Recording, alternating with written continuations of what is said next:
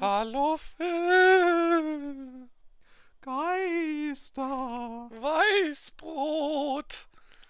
Wie macht er das nur? es, ist und bleibt ein Rätsel. und damit herzlich willkommen zur heutigen etwas verspäteten Ausgabe, aber so wie es aussieht, immer noch Sonntag erscheinenden Sonntagsfolge. Ja, beste Anmoderation ever. Aber irgendwie muss man den. Absolut geil. Den, den, dieses, dieses, dieses Dings wieder schließen. Ähm, ja, willkommen. Äh, wir sind etwas spät dran mit äh, Gruselmusel, aber wie ich gelernt habe, irgendwie gehen die ganzen Halloween-Sales auch nach wie vor irgendwie noch jetzt so die ganze Woche. Also sind wir doch nicht zu spät. Nur fast. Nach Halloween ist vor Halloween. Richtig. Wir besprechen schon heute das Halloween von gestern von morgen. Genau. Ja, und mein lieber Thaddeus, was ist heute? Das Morgen von gestern. All die Spongebob-Referenzen. Uh. All die Spongebob-Referenzen. ja, na gut. Ähm, ja, es ist jetzt schon wieder alles ein bisschen schwierig, weil wo anfangen und wo aufhören. Es war Halloween und es war gruselig. Wir haben uns tatsächlich zusammengesetzt und ein paar Gruselspiele gespielt. Ich glaube, ganze zwei. Na, man hat ja auch nur einen, einen Nachmittag Zeit, also insofern. Ja, es ist generell, also im Videospiel-Kosmos sollte Halloween sowieso ein bisschen länger sein, weil du in der kurzen Zeit das gar nicht alles konsumieren kannst, was da irgendwie im Angebot ist oder so. Keine Chance. Nein, überhaupt nicht. Und halt diese ganzen, diese ganzen Billo, Unity, Gruselspiele, die kennt man sowieso alle schon und da ist auch in letzter Zeit nichts nachgerutscht. So ein Kram wie, weiß ich nicht, die zehntausendste Slender-Variation oder so. Ja, die mit Schreck. Die ist, äh, die ist sehr geil, habe ich gehört. Die mit Shrek, ja. Genau, im Sumpf da bei seinem Haus. Das ist alles sehr eigenartig. ja, na gut. Wobei ich mir gar nicht so sicher bin, ich glaube mal gehört zu haben, dass Shrek nicht Open Source ist, Philipp. Glaubst du, das ist Äh. offiziell lizenziert? Ja, ja, natürlich. Äh, Disney, oder nee, das ist Dreamworks, oder? Dreamworks, äh, die ja. verkaufen immer Horrorspiele von ihren Charakteren. Das macht absolut Sinn für Familienfilme. Es macht auch für die Kinder Sinn, die sind danach bestimmt nicht verstört. Ja, nein, natürlich nicht. Erinnerst du dich nicht damals als Kind, bist du da nicht immer in die Scream-Filme gegangen? Ist doch ganz klar. Ja. Nein. Kennst du nicht die ganzen süßen Jump'n'Runs, wo du den Scream-Mörder spielst und dann immer irgendwo rüberhopsen musst und am Ende eines Levels tötest du mal jemanden? Wobei das eigentlich tatsächlich ziemlich lustig wäre, so ein Scream Jump and Run. Ja, es ist so. Weißt du, man kann alles umdrehen. Wenn es von Schreck Horror gibt, dann gibt es von Scream Jump'n'Runs. Ja, Mann. Easy. Ja, Mann. Und dann kann und dann darf der Mörder auch auf Yoshi reiten. Ja. Ich- Okay. Ich wüsste nicht wieso, aber warum nicht? Weil, weil alle immer auf Yoshi reiten und das witzig ist. Ja, und meistens Das sind sie okay. dabei auch noch auf Pilzen. Also von daher ist sowieso alles gut. Oh, wow. Na gut, okay. Ähm, wie, wie sagte man bei Anchorman noch so schön, that escalated quickly? Äh, Yeah. Okay, gut. Also die äh, kunterbunte, eher dunkle, graue, düstere Welt. Ja, jetzt der Horrorspiele oder generell allem, was Horror ist. Ich würde einfach mal sagen, wir können mit einer Gattung anfangen, die ein bisschen zu beackern, die wir auch am 31. ein klein wenig beackert haben. Es sei denn, du hast jetzt irgendwelche Einwände, weil ich versuche, dieses, dieses, Nein. dieses, dieses, dieses riesen Themenkonstrukt irgendwie ein bisschen einzugrenzen. Beackere es von welcher Seite auch immer du möchtest. Alles klar, dann hole ich jetzt den Meerdrescher raus und äh, fahr raus auf die Felder. Mach schon, äh, stell schon mal das Bier kalt, ich bin gleich wieder da. Ja, alles klar. Oh Gott, Gott, was ist denn heute nur passiert? ähm, genau, und zwar äh, spielten wir zwei Spiele, und zwar einmal äh, The Canarium und das, ich glaube, am 30. oder direkt am 31. Jetzt bin ich mir nicht mehr ganz sicher. Auf jeden Fall das äh, neue Spiel von Cyanide und äh, Focus, äh, das äh, Call of Cthulhu, sogar mit offizieller Lizenz, also mit dieser Pen-and-Paper-Lizenz, weil Call of Cthulhu per se ist ja eigentlich äh, Public Domain, glaube ich, inzwischen. Jedenfalls so oft, wie das in irgendwelchen Spielen vorkommt, glaube ich nicht, dass da irgendwo ein Lizenzverwalter dahinter sitzt. Außer Mhm. halt dieser, dieser, dieser, dieser Pen-and-Paper-Leute da, äh, Chaosium oder so. Bin nicht ganz sicher, wie man das immer ausspricht. Das ist so ein Drache und naja. Ähm, Und ein, ein Drache in einem Verlag, das Pen and Paper verlegt. Das ist ja was ganz Neues. ja, sollte man gar nicht so sehr drauf kommen, ne? Also, ähm, die meisten Pen and Papers handeln ja eigentlich auch eher von Autos. Ja. Okay, wir haben Call of Cthulhu gespielt und Conarium. Ja, genau. Und äh, diese Spiele haben eines gemeinsam. Bei äh, einem davon ist es gar nicht so offensichtlich, aber beide bedienen sich der Mythologie von H.P. Lovecraft. Bei Conarium ist es natürlich total eindeutig. Bei Call of Cthulhu kann man sich nicht so sicher sein. Aber genau, äh, Philipp, was, was äh, verbinden wir denn mit diesem Namen H.P. Lovecraft oder Howard Phillips Lovecraft und seiner Art, Geschichten zu erzählen? Ähm, naja, also äh, ich verbinde damit in erster Linie so diesen, diesen, diesen Psycho-Horror, diesen, dieses, dieses, diesen Terror-Horror quasi, so dass man immer Angst hat vor irgendeiner übermächtigen Wesenheit und die tritt aber nie wirklich in Erscheinung, sondern es geht eigentlich immer mehr darum, dass die irgendwie denjenigen beeinflusst und dass der dann wahnsinnig wird und generell der Wahnsinn ist eigentlich immer irgendwie wichtig und äh, alle werden immer wahnsinnig, wenn sie irgendwas tun. Ähm, und es spielt oft im Nordosten der USA, also es ist immer irgendwie nebelverhangen und wässrig und regnerisch und äh, ja, gruselig. Und der Äther, der gibt, den gibt's da auch. H.P. Lovecraft, wo sogar der, äh, der Gang zum Bäcker dich schon in den Wahnsinn führen kann. Ja, absolut. Du, mein, du meintest ja, Leute werden immer wahnsinnig, sobald sie irgendwas tun. Das, naja, es ist ja auch irgendwo so. Also natürlich tun sie oft dann auch irgendwas, was in die Richtung geht, dass sie irgendwelche mythischen Kulte oder sowas ähm, verfolgen oder irgendwie die recherchieren oder so. Irgendwelche Journalisten oder Privatermittler. Aber hm, ich weiß nicht, gefühlt bringt dich alles immer irgendwie um den Verstand in den Geschichten. Ja, in der Tat. Ich würde auch sagen, man kann so ein bisschen sagen, alles, was so auch so in die Richtung kosmischer Horror geht, wenn wir bei dem äh, Cthulhu-Mythos bleiben, den er ja auch begründet hat. Er hat zwar mhm. noch viele Geschichten geschrieben, die damit jetzt nicht so unbedingt viel zu tun haben. Das passt dann in die grobere Beschreibung, die, die, die du jetzt geliefert hast. Aber besonders diese ganzen Wesenheiten oder gottartigen Wesen, die da beschrieben werden, das hat ja auch alles immer irgendwas mit den äh, Weiten des Weltraums zu tun, die da alle auf irgendwelchen Sternen sitzen oder im Zentrum des Universums und Flöte spielen. Das ist nicht gelogen. Es gibt tatsächlich ein We eine Wesenheit, die das macht, ja. Ja, es gibt nämlich diesen Dämonensultan, der im Zentrum des Universums äh, zu dämonischer Flötenmusik tanzt. Das, äh, ja. ja. Ja. ja, genau.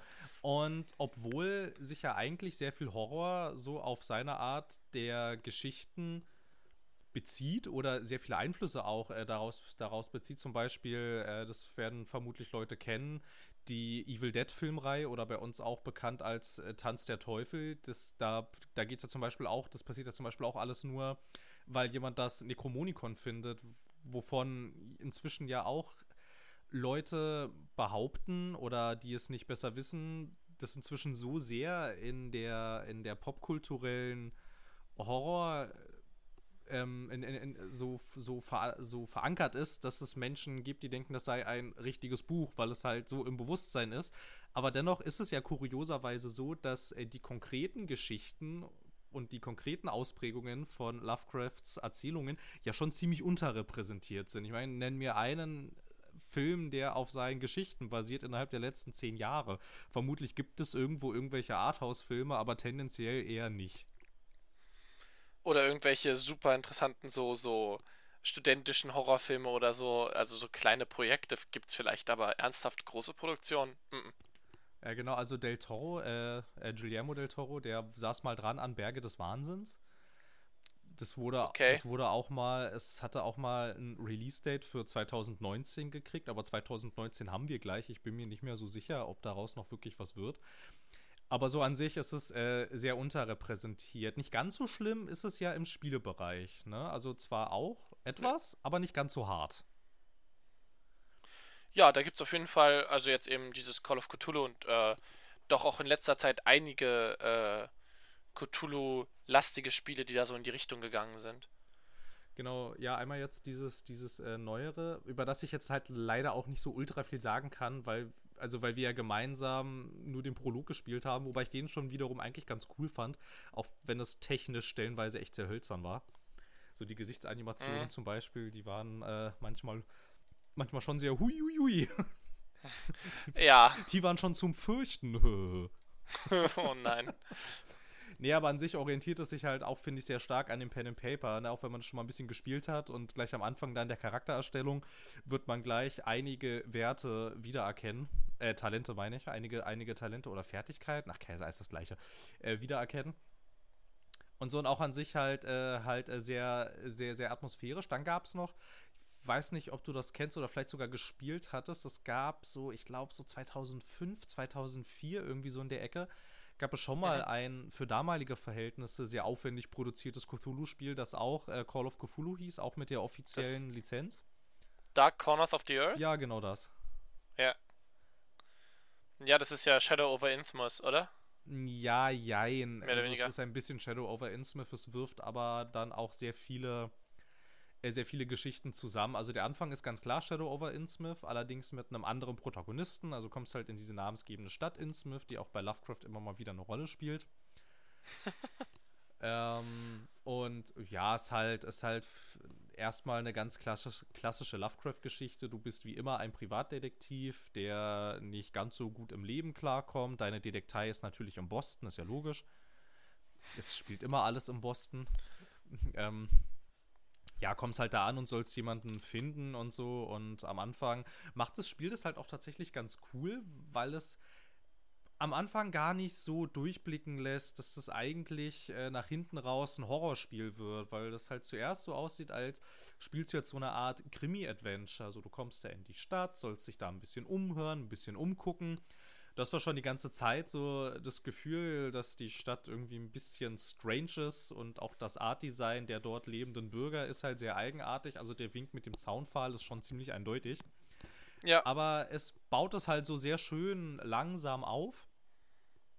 Und so, und äh, dann äh, kippt halt irgendwann die, also, also kippt das dann halt quasi um, wenn dann die Bewohner entdecken, okay, du kommst jetzt hier langsam Dinge und äh, Kulten auf die Schliche, denen du eigentlich nicht auf die Schliche kommen sollst und dann wandelt sich das Spiel, ja, ich weiß nicht, man könnte sagen, leider ein bisschen in einen Ego-Shooter.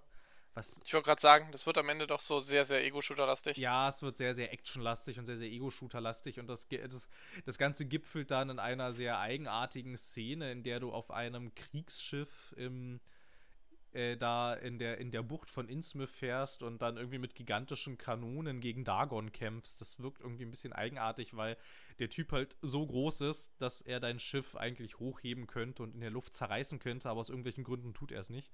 Das ist ein bisschen eigenartig. Aber na gut. Na gut, na gut. Vermutlich wollten sie halt auch einfach nur irgendwann so ein bisschen äh, die, die, die, die, dich gegen die großen Alten kämpfen lassen. Ähm, ja, genau, und dann hat wir dieses noch, äh, dieses Conarium, was ja, ich, ich, ein bisschen ist wie Berge des Wahnsinns, aber eigentlich auch nicht wirklich, oder? Äh, ja, nicht wirklich. Also das, was wir gesehen haben, hat jetzt nicht so viel mit Berge des Wahnsinns zu tun. Außer, dass sie halt eine Expedition in der Antarktis sind, aber ansonsten. Ja, okay. Und dann, da, das war's dann. Also das grobe Setting war das gleiche und ansonsten hört es dann relativ schnell auf. Ja. Ähm, es gibt noch so ein, irgend so ein VR-Ding, glaube ich. Äh, es heißt irgendwie Edge of Nowhere. Uh, das sagt, das sagt mir irgendwas. Warte, ich, muss mal, ich muss mir eben Bilder anschauen. Das kommt mir sehr bekannt vor. Ähm, ja, das ist, äh, ist auch irgendwie so an den Bergen des Wahnsinns angelehnt. Äh, ist wohl aber nicht so krass gut gewesen.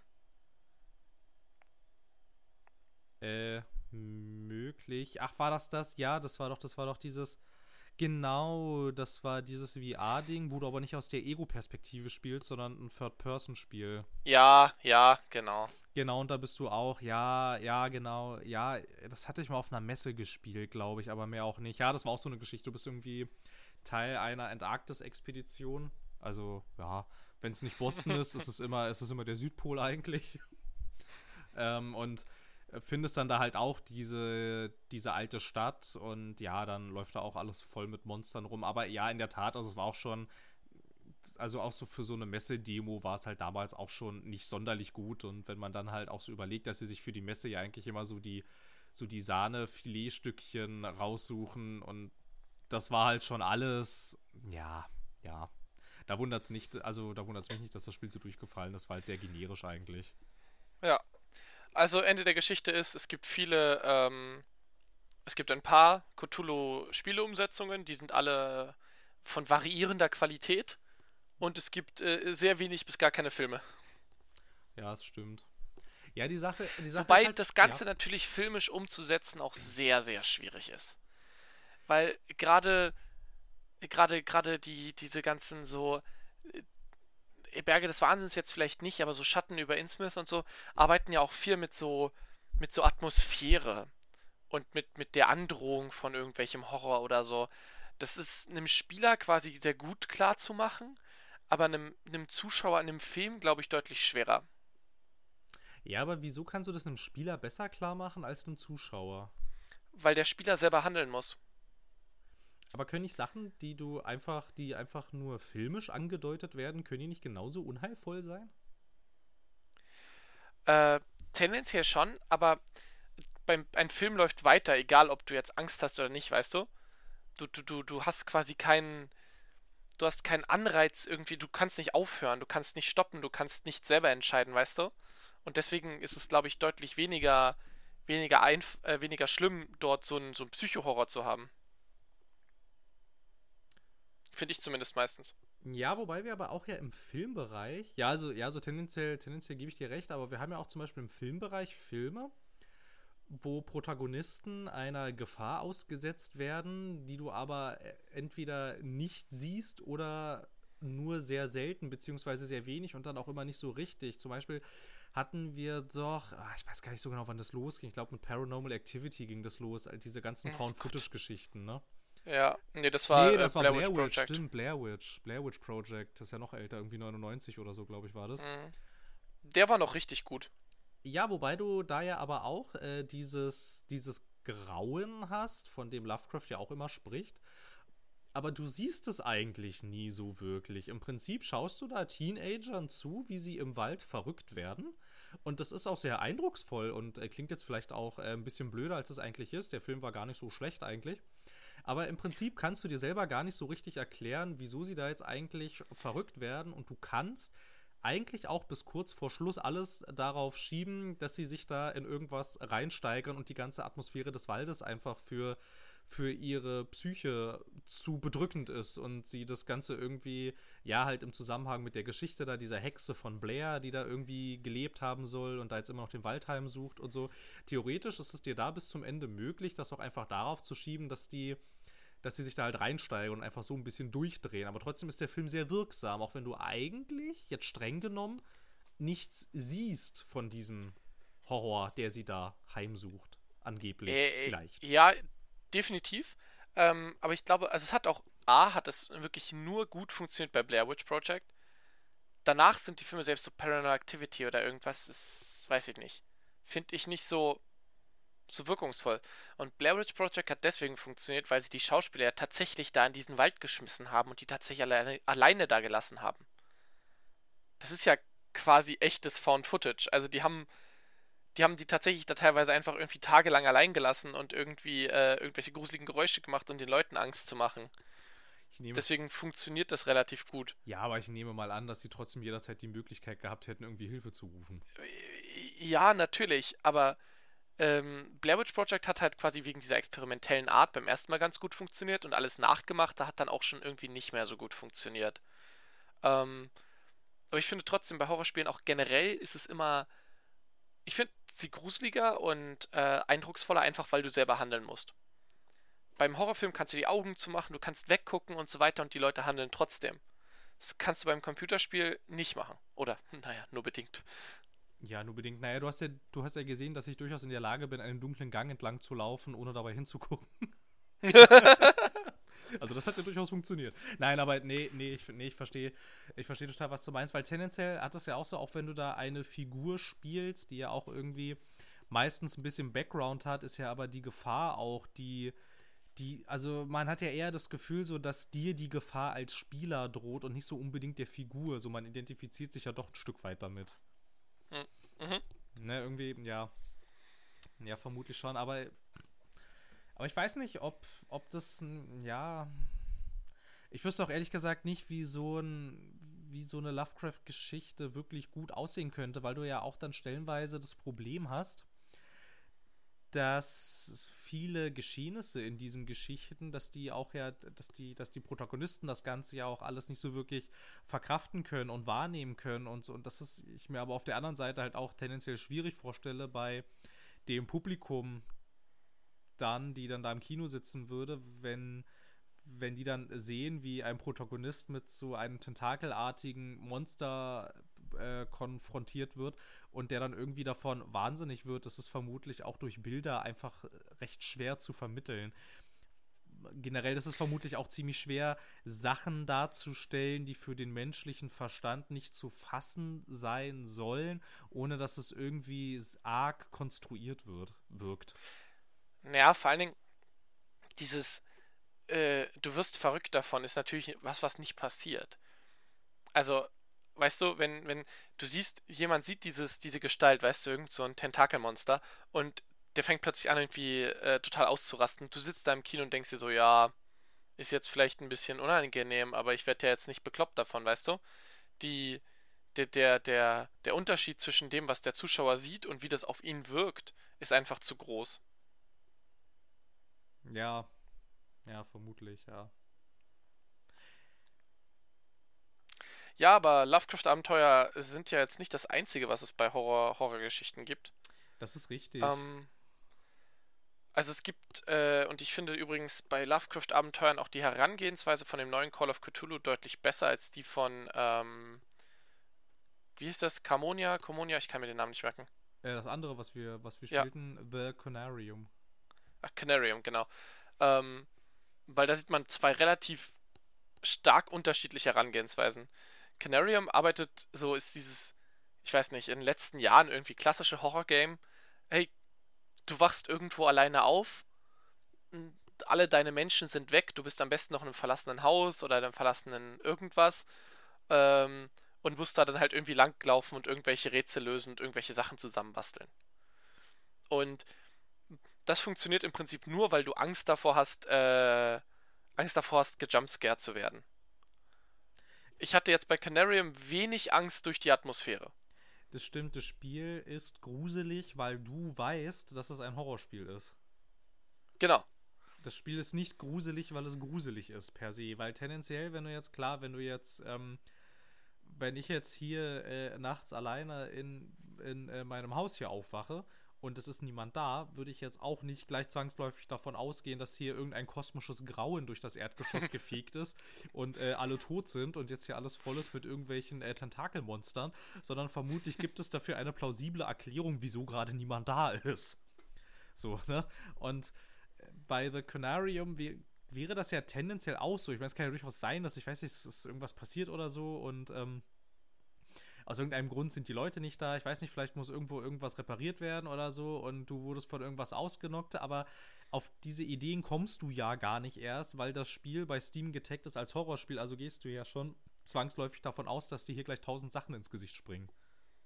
Und ja, das Spiel baut sich dann halt auch extrem so auf. Man könnte ja durchaus ich weiß nicht, ich fände es vielleicht sogar gruseliger, wenn einfach nichts ernsthaft passieren würde, weißt du? Mhm. Aber nein, du rennst irgendwie rum und innerhalb der ersten zwei Minuten sind irgendwie zweimal Schatten, die durchs Bild huschen und irgendwelche Türen, die hinter dir zufallen. Was bei Canarium übrigens sehr oft passiert, dass einfach dieser, der, die Tür fällt zu Sound gespielt wird, auch wenn keine Tür zugeht, was sehr, sehr belastend ist. Ähm, und, und Canarium äh, zwingt dich in diese Angst, weil du weißt, du wirst gejumpscared und weil halt einfach alles nur auf massiv gruselig getrimmt ist. Ja, ohne dass es. Das finde ich ja. tatsächlich relativ lame. Ja, es ist halt, es ist halt alles sehr gezwungen. Irgendwie, es gibt, es gibt ja auch, auch so Spiele, die einfach durch die Atmosphäre her so ein bisschen unheimlich sind, ohne dass sich das Spiel aber die ganze Zeit dazu zwingt, Angst zu haben. Es ist ja, es muss ja auch nicht, es, es, es ist ja auch durchaus möglich, dass Spiele unheimlich sind, ohne dass sie direkt Horror sind. Ja, definitiv. So, und ich weiß, ich glaube, Ähm, ja. Hier, naja, äh, dieses Fire Firewatch. ja, zum Beispiel Firewatch. Ja, ich hatte jetzt einen anderen, äh, ein anderes Narrative Exploration Game. Hm. Mhm. äh, im Kopf, aber stimmt ja eher Firewatch auf, wobei ich weiß nicht, Firewatch schon an manchen Stellen ein bisschen hart an der Grenze ist, besonders so im Mittelteil hin, als das Spiel dann schon durchaus so eine gewisse, ja, nicht Horroratmosphäre, aber schon so eine horrorartige, ja, so eine Thriller-Atmosphäre eher. Ja, wo dann irgendwer da ist und du siehst den nie und sowas, aber Dinge passieren. Ja, ich weiß, du meinst. Ja, also ich, also ich finde es tendenziell, also es ist schon eine Stufe über unheimlich, wenn du irgendwo hochkletterst und auf einmal ist da dann wirklich ein Typ, der dann, also Mhm. bei, bei dir sich dann auch später ja herausstellt, dass er dich die ganze Zeit aus irgendwelchen Gründen, die du nicht kennst, beobachtest. Ich finde, das ist schon eine Stufe über unheimlich eigentlich. so, weil ich meine, Ja, ist richtig. weil so, weil so nach diesem Moment äh, bereitete es mir ja schon richtig Unwohlsein, einfach meinen Turm zu verlassen. So, ich wollte da schon, ich wollte da nicht mehr rausgehen eigentlich, weil das war mir, das war mir irgendwie ein bisschen zu, ah, da ist so ein Typ, der beobachtet mich und ich weiß nicht wieso. Können wir nicht einfach bitte die Polizei rufen? so, Wobei das Spiel halt trotzdem wunderbar klarkommt, ohne Jumpscares. Also es gibt, glaube ich, zwei halbe Jumpscares. ja, dieser Aber im Typ Prinzip- ist halt so ein bisschen einer, wobei der aber ohne laute Geräusche auskommt. Es gibt einmal das, wo der halt an, am oberen Ende steht und dich anleuchtet. Genau, Und es gibt das eine, wo die Tür hinter dir zufällt. genau. Und das sind, glaube ich, die einzigen beiden Jumpscares in dem Spiel. Und das ist auch kein per se kein Horrorspiel, aber es war schon echt hart, das zu spielen. An manchen Stellen. Ja, es war vielleicht ein bisschen creepy irgendwie. Aber das ist halt zum Beispiel auch ein ganz guter, äh, ein ganz gutes Beispiel dafür, dass das Spiel sehr gut funktioniert, eine unheimliche Atmosphäre aufzubauen, ohne dir die ganze Zeit quasi als Spieler ins Gesicht zu rufen, ich bin ein Horrorspiel, ich bin gruselig, so du findest mich jetzt bitte gruselig, ich bin nämlich ein Horrorspiel, hallo. Ja, und das spielt zum Beispiel auch nicht bei Nacht. Ja, also stimmt. ansonsten ist die, die, die prinzipiell spielen Horrorspiele immer bei Nacht, weil, ich weiß nicht, ist halt gruseliger. Also vielleicht hat man jetzt keine Angst mehr im Dunkeln, aber Nacht ist einfach etwas, das Menschen als unangenehmer empfinden. Und das spielt eigentlich die meiste Zeit bei Tag und kriegt es trotzdem hin, so eine Atmosphäre aufzubauen. Ja, zum Beispiel gab es doch auch am Anfang diese recht, also ich fand die Szene sehr unangenehm. Du triffst ja ganz, ganz am Anfang, triffst du doch irgendwie diese Mädchen da, die da in dem See baden. So, ne? Ja, Und dann bittest ja. du sie doch darum, hey, das ist Naturschutzgebiet, bitte lasst das mal. Ähm, so, ihr könnt euch ja gerne hier aufhalten, aber äh, das, das, das äh, bitte nicht. Und so, und irgendwann findest du dann doch nochmal deren, deren Lager irgendwie, ne? Und Und das ist komplett so zerstört und zerrissen und so. Genau, und das ist alles so total zerstört und dann wird ja auch über diese Unterhaltung am Telefon etabliert, es könnte auch einfach ein Tier gewesen sein. Dass da vielleicht, keine Ahnung, es hat da vielleicht irgendwie Vorräte gerochen oder so, hat deshalb irgendwie versucht, das Zelt zu öffnen, um vielleicht irgendwie an dieses Essen ranzukommen.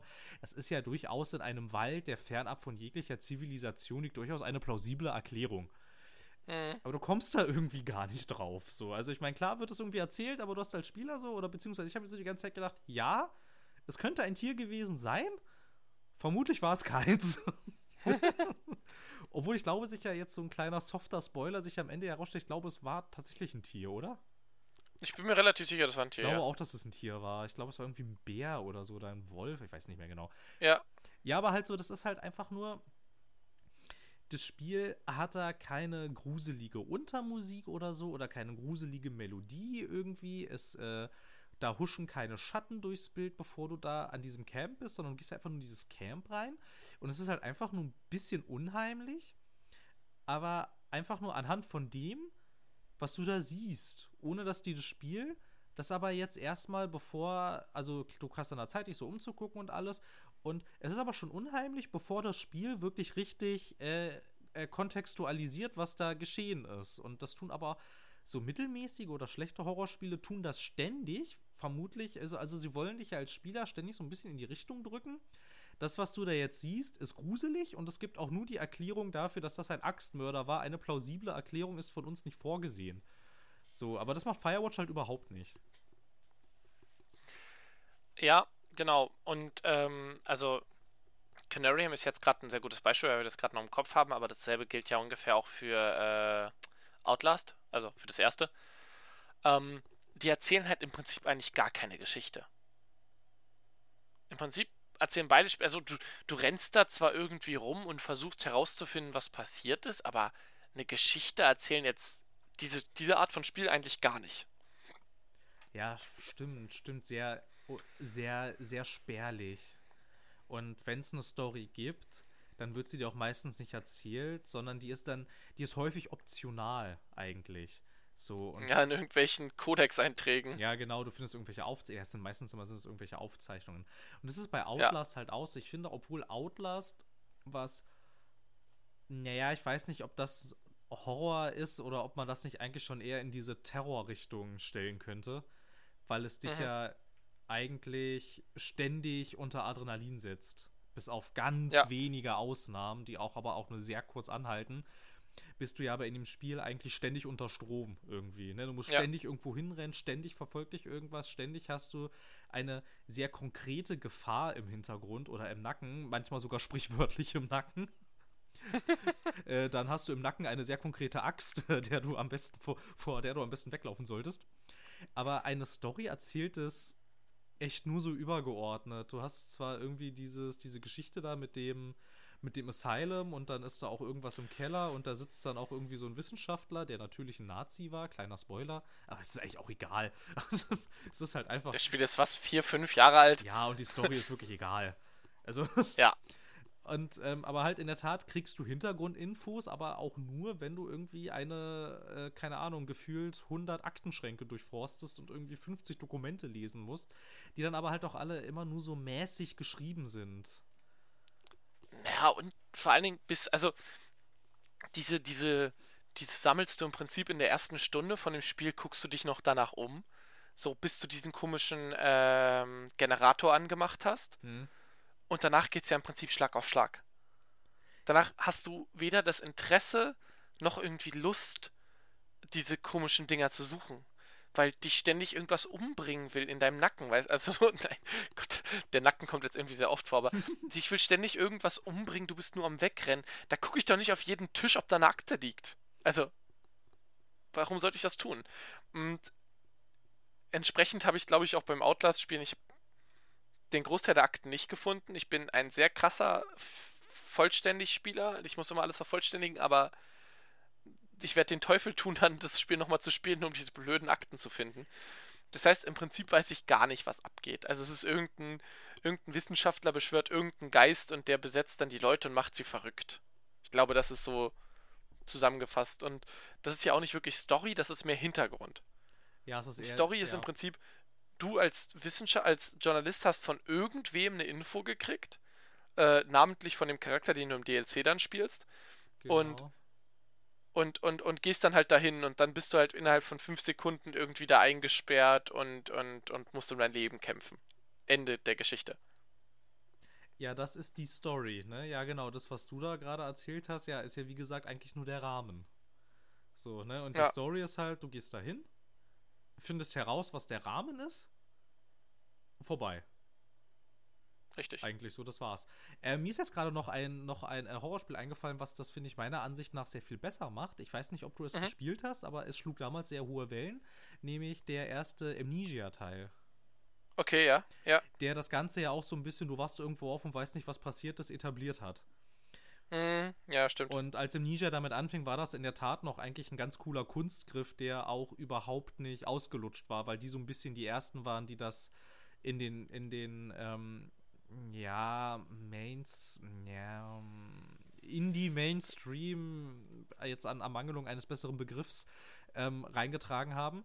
Und da macht das aber deutlich mehr Sinn, dass du als Protagonist dir dann tatsächlich auch mal so diese ganzen Aufzeichnungen anguckst, weil du da eher nicht so in dieser Terrorrichtung spielst, sondern wieder eher in dieser Grusel, in dieser, in dieser Grusel-Horror-Ecke.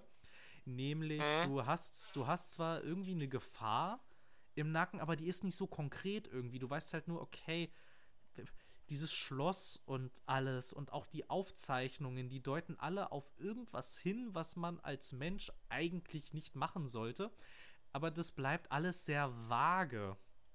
Du weißt nicht so richtig irgendwie, so, ja, gut, also, dass, dass er da, du findest dann zum Beispiel in, an einer Stelle relativ am Anfang einen Raum, der einzig und allein durch seine Architektur und durch seine Einrichtung dir verrät, ohne dass äh, irgendein Mr. Exposition kommt, dass hier ziemlich grauenhafte Dinge passiert sind. Das erzählt dir aber niemand explizit, sondern das sind alles so Dinge, die du dir eher vorstellst anhand von dem, was du da siehst, gepaart mit dem Wissen, was du als Spieler hast, irgendwie zum Beispiel über äh, mittelalterliche Foltermethoden.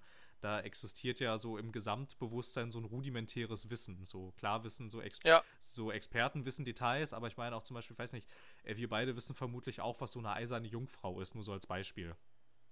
Ja, ja, klar. So, ne? Und das erzählt dir aber halt niemand explizit. Aber du machst halt diese Tür auf und siehst diese ganzen Apparaturen. Du siehst vielleicht halt auch so auf dem Tisch vor dir so ein bisschen Blut, aber es könnte auch irgendwas anderes sein, weil halt die Lichtverhältnisse auch sehr schlecht sind. Aber das ist dann halt auch schon gruselig und horrorartig, ohne dass es dir wieder wirklich jemand explizit sagt. So, sondern du kommst davon selbst drauf. Mhm. Und ich finde das sehr viel effektiver, weil es dann halt auch in der Hinsicht viel mehr Sinn macht. Okay, guck mal, jetzt habe ich hier diesen Raum und da drüben liegen tatsächlich Aufzeichnungen und die kann ich sogar lesen. Ich finde, da macht es dann auch deutlich mehr Sinn, dass der Charakter sich diese Aufzeichnungen anguckt. Ja, definitiv. Und auch für dich als Spieler natürlich sehr viel mehr Sinn, wenn du im Prinzip nicht vollgepumpt mit Adrenalin und selber als Spieler halb verängstigt bist und noch die Zeit hast, sowas überhaupt auf, also aufzunehmen. Weil wenn du, wenn du nur am Wegrennen bist, hast du ja auch gar nicht die Zeit, selbst wenn du mal so eine Akte durch Zufall irgendwie anklickst, hast du ja gar nicht die Zeit, das richtig aufzunehmen und damit zu arbeiten, quasi geistig. Ja, weil du dann schon wieder eigentlich vor dem äh, nächsten Axtmörder wegrennst, im Prinzip. Ja. So, der du, so, dann, so, dann legst du die Akte wieder weg, drehst, drehst dich um und denkst, ach ja, richtig, oh Gott, da war ja der noch. Und, und, und tschüss. ich bin noch mal weg. Und tschüss. Also ja, also es gibt bei, es gibt bei Amnesia gibt es zwar auch durchaus diese Passagen, in denen dann eine schwammige Bedrohung sehr konkret wird, aber die sind auch sehr spärlich eingesetzt. Es setzt sich nicht so konstant unter Strom die ganze Zeit, sodass diese, also es dürften vermutlich auch viele Leute von Screenshots kennen, so diesen schlurfenden Zombie-artigen Charakter, der da, der dir manchmal über den Weg läuft, aber halt auch echt nur manchmal und sehr selten. So, und deshalb Mhm. ähm, lässt es dich über weite Strecken in Ruhe, aber finde ich, wird dadurch umso unheimlicher und unangenehmer, weil du halt die ganze Zeit nur weißt, hier sind irgendwelche eigenartigen, bösen Mächte am Werk, aber ich kann dem nicht so wirklich was entgegensetzen, weil ich auch nicht so wirklich weiß, was es ist. Hm, Und bei mir wirkt sowas besser irgendwie, als wenn mich ständig Geister anschreien im 5-Minuten-Takt. Ja, und vor allen Dingen hast du, also was wir ja dann irgendwann gemacht haben, äh, oder ich ein bisschen mehr als du, weil du hast eher beim zweiten Spiel gespielt, ähm, kurz mal ein bisschen pöbeln, ähm, war dann einfach irgendwann auf dieses Scheiß drauf und laufen Methode umzuschalten. Und wenn du halt weißt, okay, da wird jetzt irgendwas kommen, was dich tendenziell erschreckt, dann rennst du halt einfach durch. Und dann erschreckst du dich vielleicht trotzdem, aber deutlich weniger, weil du ja, weil dir halt egal war, was drumherum passiert und einfach gesagt hast, okay, ich renne jetzt und dann ist gut. Ja, Dann kommt irgendwas, es macht Buh, du rennst weiter. Ende. Ja es, ist halt, es ist halt schade, wenn dann Horrorspiele so in diese Geisterbahn-Richtung gehen irgendwie. Ja. So, ne, dass du halt irgendwie so einen schlauchigen Level langläufst und eigentlich immer nur auf die nächsten Jumpscare wartest. Und ich finde, das ist auch so eine, das ist dann auch so eine konstruierte Spannung, weil du hast nicht Angst vor dem, was passiert, sondern du hast halt quasi Angst in Anführungsstrichen vor dem nächsten Jumpscare. Und ich finde aber nicht, dass das atmosphärisch dann wirklich wertvoll ist, sondern es ist halt, es ist halt so eine konstruierte Anspannung. Ja, vor allen Dingen, es könnte ich auch alles anspringen. Also es geht gar nicht darum, was genau das ist oder was jetzt da passiert, sondern es ist einfach so ein, wenn jetzt Schreck wieder aus der Ecke kommt, weißt du, da erschrickst du dich auch. Oh, du meinst Shrek erschreckt mich, ja? Ich bin da mal weg. Auch weg. Ähm, wer, wer sich das angucken möchte, so dieses, äh, diese, diese Scheiß drauf und Laufen Methode, ähm, dem kann man äh, den Outlast Play Playthrough von Gronk ans Herz legen, weil der, glaube ich, drei Episoden am Stück wirklich einfach nur Shift gedrückt hält, Shift und W und dann gib ihm. Ja, Weil Der Typ hat dann auch ziemlich Angst und dann siehst du das halt, der kriegt eigentlich gar nichts mit von dem Spiel und er ist einfach wirklich nur am Sprinten.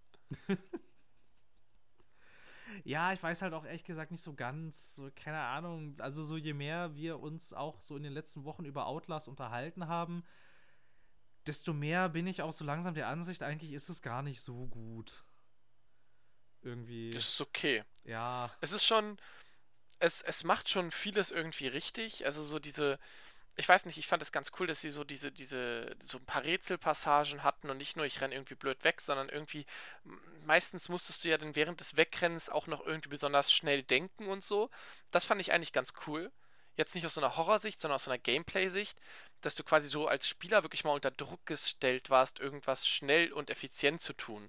Außerhalb vom, äh, vom ich werde halt irgendwie normal totgeschossen oder ich werde, äh, ich verliere mein Strategiespiel-Ding, sondern du warst halt wirklich unter, unter nahezu physischem Stress und musstest Entscheidungen treffen. Und das fand ich ziemlich cool. Weil du es halt auch nicht auswendig lernen konntest. Weißt du, wenn du StarCraft spielst und bei StarCraft musst du möglichst schnell irgendwas machen oder du musst bei Counter-Strike möglichst schnell irgendwie äh, Headshots machen, das ist ja was, was du auswendig lernen kannst. Irgend so einen Gang lang zu rennen bei Outlast und dann die richtige Tür zu wählen oder währenddessen noch so ein Rätsel zu lösen, kannst du halt nicht auswendig lernen. Und das fand ich eigentlich ganz cool. Das stimmt. Gameplay-mäßig war es echt an einigen Stellen ganz cool. Das waren ja auch keine, keine Amateure, die das, die, das, die das entwickelt haben. Wenn man da mal so ein bisschen geguckt hat, wer so das Team ist, irgendwie kamen ja alle irgendwie so von Ubisoft mhm. oder Naughty Dog und haben an so Sachen wie Uncharted oder Assassin's Creed gearbeitet. Also die wussten ja auch durchaus, was sie tun. Sie hätten nur vielleicht irgendwie beim Storywriting sich andere Leute dazu holen sollen. Wobei es halt auch mal die Frage, also ob, also ob dann Horrorspiele überhaupt einen Anspruch an auf eine auf eine gute Geschichte haben, aber was man jetzt auch vielleicht noch mal so als Frage in den Raum stellen könnte, profitieren Horrorspiele nicht sehr viel stärker von einer in ihrer Welt wenigstens glaubwürdigen Geschichte? Als normale Spiele? Ja. Ja, würde ich schon sagen weil, also das ist jetzt, wie gesagt, auf die, auf die kleine Sample Size, die ich habe von, äh, von Call of Cthulhu bezogen, weil es jetzt mir gerade einfach am aktuellsten im Kopf ist. Ja, na klar. Ähm, und, und da finde ich es eigentlich auch ganz cool. Also es ist bisher noch nicht so nach zwei Stunden Gameplay, es ist noch nicht irgendwie wirklich gruselig oder ich habe noch keine Angst. Aber man merkt halt richtig, wie sie sich Zeit nehmen, um die Atmosphäre aufzubauen. Und auch einige Dinge sind halt einfach schon komisch. Mhm. Und das finde ich tatsächlich sehr cool, weil das potenziell deutlich mehr Spaß macht zu spielen, auch wenn es natürlich trotzdem unangenehm ist, aber äh, das ist nicht dieses, diese lähmende Angst, die man bei irgendwelchen so Jumpscare-lastigen Sachen hat, sondern man kann es schon ent relativ entspannt spielen, aber es ist trotzdem diese Gruselatmosphäre, die man ja eigentlich möchte, wenn man ein Gruselspiel spielt. Weil diese Jumpscare-Sachen lähmen mich eigentlich meistens. Da muss ich gegen so eine, gegen diese Lähmung ankämpfen und das ist mir nicht immer viel zu anstrengend. Ähm, aber bei dem Spiel, glaube ich, werde ich später deutlich mehr Lust haben, das zu spielen. Oh, das hast du eigentlich sehr schön zusammengefasst mit dieser lähmenden Angst. Ich habe vorhin auch schon so ein bisschen überlegt, wie man das eigentlich nennen könnte. Aber das trifft es eigentlich sehr gut. So, weil ich dann halt auch mhm. irgendwann wenn es halt wirklich nur in diese Jumpscare-Richtung geht, irgendwann auch gar keine Lust mehr habe, das irgendwie noch weiter zu erkunden, wenn halt dieser Story-Aspekt auch nicht da ist. Und die Sache ist ja auch bei etwas storylastigeren Gruselspielen, die dir dann ja auch irgendwann immer mal wieder so, so, ein paar, so ein paar Stellen einstreuen, wo sie dann noch mal einen Gang zurückschalten und dich nicht wie so ein Outlast immer komplett unter Strom setzen. Wenn du mal so ein bisschen Zeit hast, so das alles so ein bisschen Revue passieren zu lassen, vielleicht unterhält sich ja auch mal irgendjemand mit dir, so zur Abwechslung bist du mal nicht ganz alleine irgendwo und so und das passt, das, das passt schon, das passt schon besser. Das hatte auch das ältere Call of Cthulhu, dieses Dark Corners of the Earth damals, auch wenn es nach hinten raus ein paar Macken hatte. Aber auch das, was du jetzt geschrieben hattest, das hat es nämlich auch sehr gut gemacht, weil es dir am Anfang eben halt nicht so ein Jumpscare nach dem anderen vor den Latz ballert, sondern wirklich dir erstmal als Spieler nahebringen möchte, so dich als Charakter, wer bist du, was machst du und warum, die Stadt, in die du kommst, Innsmouth etablieren, die die wichtigen Personen in der Stadt etablieren und dich dann langsam so auf diesen Pfad zu locken oder auch immer schon so ein bisschen, so ein bisschen so anzuteasern, dass die, dass die Stadt ein bisschen strange ist, irgendwie so ein bisschen eigenartig und ein bisschen und nicht auf dem Niveau eigenartig, wie es vielleicht manche Straßen in, weiß ich nicht, Kreuzberg oder Neukölln sind, sondern richtig eigenartig, richtig seltsam. So, ne? Und das scheint ja dann das neue Call of Cthulhu eigentlich auch effektiver zu machen. Ja, auf jeden, also auf jeden Fall. Äh, und man darf, glaube ich, auch nie unterschätzen, wie wichtig Dialoge, wie schlecht auch immer sie geschrieben sind oder gut sie immer geschrieben sind, ähm, wie wichtig Dialoge für so eine Story sind. Du kannst eine Story nicht nur über Selbstgespräche und rumliegende Dokumente erzählen. Das funktioniert einfach nicht. Dialoge sind wichtig und Dialoge sind nicht nur der komische Typ mit der mit dem Beil aus äh, aus Outlast schreit dich an und dann weckt dich der Priester auf und wechselt mit dir einen halben Satz. So. Zumal du ja auch als Charakter gar nicht sprichst. Ja, stimmt. Redest du nicht mit dir selber? Nee, du sagst gar nichts. Du bist komplett stumm die ganze Zeit über. Ah, okay. Das, ja, glaube, bei, bei glaube, Canarium redest du ja mit dir selber. mal, Deswegen ich glaube, ich, ich, glaube, ich glaube, er schreibt aber ein Tagebuch, aber da bin ich mir jetzt nicht mehr ganz sicher. Ja, das auf jeden Fall. Er hat so ein Journal. Ja, genau, wo ich mich auch mal gefragt habe, wann hast du bitte die Zeit dafür gehabt, diese ganzen Sätze zu schreiben? Ja, während ich gerade hinter die hinter das äh, nächste Stück Objekt gequetscht bin, damit mich der Axtmörder nicht kriegt. So, also ich habe mich jetzt hier gerade in der Kanalisation in dem Scheißerohr versteckt. Ich schreibe jetzt erstmal einen Tagebucheintrag. Ja. Ey, das ist ein Journalist, das ist wichtig für die, habe ich gehört. Also für uns, hm, was auch immer. ja, aber das ist auf jeden Fall, das ist halt ein wichtiger Aspekt und wenn man sowas gar nicht macht, dann ja, dann hast du halt Angst, aber es ist nicht gruselig. Ja, das ist sehr treffend. Du hast Angst, aber es ist nicht gruselig, ja. Ich finde, das machst du, das macht auch, das macht auch, ähm, wenn wir jetzt mal hier kurz ein bisschen in die Ursuppe einen Abstecher machen. Okay. Ja, jetzt, jetzt äh, komme ich hier. Ja, ich hatte mal so eine, ich hatte mal so eine extreme Horrorspielphase irgendwie, wo ich alles irgendwie aufgesogen habe, was ich gefunden habe. Mhm. Und ähm, da habe ich irgendwann halt auch mal ein bisschen so bei Silent Hill reingespielt. Okay. Und Bei welchem? äh, ich habe den, die, den ersten und den zweiten habe ich durch, den dritten ein bisschen, den vierten ein bisschen und ab da dann aber nicht mehr. Weil die Okay. irgendwann auch ein bisschen generisch wurden dann. Ja. Ähm, aber besonders der erste und der zweite machen das halt sehr, äh, machen zum Beispiel was, was der Film äh, nicht macht. Und zwar der, der, der Film zum Beispiel macht das nämlich so, dass die Protagonisten in halt dieser komplett leeren Stadt Silent Hill unterwegs sind, die dann zwar irgendwie so ein bisschen, also ich meine, klar, so komplett leerstehende Häuser sind ein bisschen creepy, aber wenn das halt eigentlich auch alles nur Kulisse ist und du nicht wirklich weißt, was mit dieser Kulisse anzufangen, finde ich, wirkt sie auch nicht so gut. Wohingegen das Spiel aber durchaus NPCs in dieser Stadt platziert. So, da gibt's irgendwie, da gibt's, da gibt's so ein, ja, ich weiß nicht, äh, so ein General Store. Fehlt Mhm. ist irgendwie ein deutsches Wort so richtig dafür. Ich weiß nicht, so eine Art Drogerie oder so? Weiß nicht. Irgendwie. Ja, sowas. Ja, ja, genau. Sowas gibt's da, mit dem kannst du sprechen. Manche Häuser sind noch bewohnt und alles, aber trotzdem ist die Stadt halt ein bisschen eigenartig. Erstens, äh, irgendwie schneit es Asche und irgendwie, irgendwie ist da die ganze Zeit Nebel. Das macht das Ganze schon so per se ein bisschen seltsam. Aber weil halt da, da Charaktere vorhanden sind, die auch diese Stadt dann ein bisschen äh, einen, einen, einen Charakter geben, was im Film überhaupt nicht stattfindet. Im Film ist das einfach nur eine gruselige, leerstehende Stadt, aber halt das Spiel etabliert dir dann auch so ein bisschen Background-Story, was in dieser Stadt los ist oder auch gegebenenfalls los war. Und das macht dann halt auch dieses ganze Gesamtkonzept sehr viel, sehr viel effizienter und auch ein Stück weit unheimlicher, weil du halt dann auch mit den ganzen, mit den ganzen Ortschaften, durch die du dann so durchläufst, irgendwie halt und dann ähm, hast du dazu so Stories im Hinterkopf, die dir jemand erzählt hat, weil es halt eben Charaktere gibt, mit denen du auch sprechen kannst, die dir auch Dinge erzählen. Und ich Mhm. wenn sowas gar nicht vorhanden ist, finde ich das auch tendenziell schwierig. Es kann in sowas, also in sowas wie einem Amnesia hat es ganz gut funktioniert, dass da, glaube ich, außer in den letzten 30 Minuten niemand auch nur ein Wort zu dir sagt. Aber ich finde, das ist sehr schwierig und sehr viel wollen ja Entwickler dann immer über dieses Environmental Storytelling lösen. Aber ich finde, die wenigsten können das wirklich. Naja, vor allen Dingen, weil das ist ja, das hatten wir ja letztens bei der Open World Folge, Genau. dass dann Environmental Storytelling über irgendwelche rumliegenden Sachen gemacht wird und das funktioniert nicht. Der, der Raum muss dir halt was erzählen und nicht die Sachen, die du anklickst. Ja, genau, halt, äh, wie es damals dieser Folterraum halt gemacht hat. Ja, genau. Du musst es halt dann ein bisschen mehr behandeln wie ein Film als wie ein Spiel. Ja, genau, genau. Und vielleicht auch mal dann so ein bisschen als Entwickler auch darauf vertrauen, dass die Leute deine Spielwelt nicht nur als Kulisse wahrnehmen und das durchaus, weiß ich nicht, wenn du einen neuen Raum betrittst, egal ob du jetzt ein Completionist bist oder nicht, aber vermutlich wird sich jeder erstmal kurz, wenigstens sporadisch diesen Raum ein bisschen angucken und nicht einfach gleich wieder weiterlaufen. Würde ich jetzt einfach mal, würde ich jetzt einfach mal annehmen. So, ne, also ich meine, wenn du schon generell so ein gewisses Interesse in so Adventure-artige Spiele hast, dann bist du auch meistens nicht der Typ Spieler, der überall durchrennt, sondern dann bleibst halt vielleicht mal stehen, guckst dich hier ein bisschen um und diese Foltergeräte waren jetzt auch nicht sonderlich dezent platziert. Die sind dir schon ins Auge gefallen, wenn da so Fleischerhaken von der Decke hängen. Also ich meine, das sieht man ja. Also da hat es dann auch nicht so viel Exposition gebraucht. Oh ja, wie in, wie in Outlast ganz am Anfang, dieser Typ dich dann anspringt.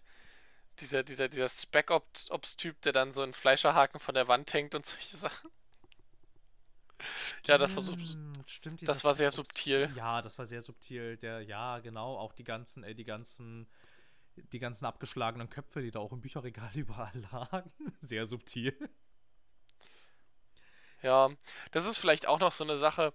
Also, ich, wir, wir, wir studieren ja jetzt Journalismus, weißt du, wir haben ja da auch einen gewissen, gewissen eigenen so Drang, uns da so ein bisschen Sachen herauszufinden und so. Aber ich glaube, in dem Moment, wo ich in einem Raum wäre, wo überall abgehackte Köpfe sind und ein äh, ermordeter ähm, Spe Spezialeinheitenmensch, ähm, hallo? Ha hallo? Ich wäre ja sowas von schnell weg da, aber kannst du glauben. Ey, da wäre mir dann auch irgendwann das öffentliche Interesse ein bisschen egal, zumal ich ja das alles, was schon passiert ist, äh, auf Kamera festgehalten habe, das dann auch eigenartig genug ist, um es einer Öffentlichkeit zu zeigen.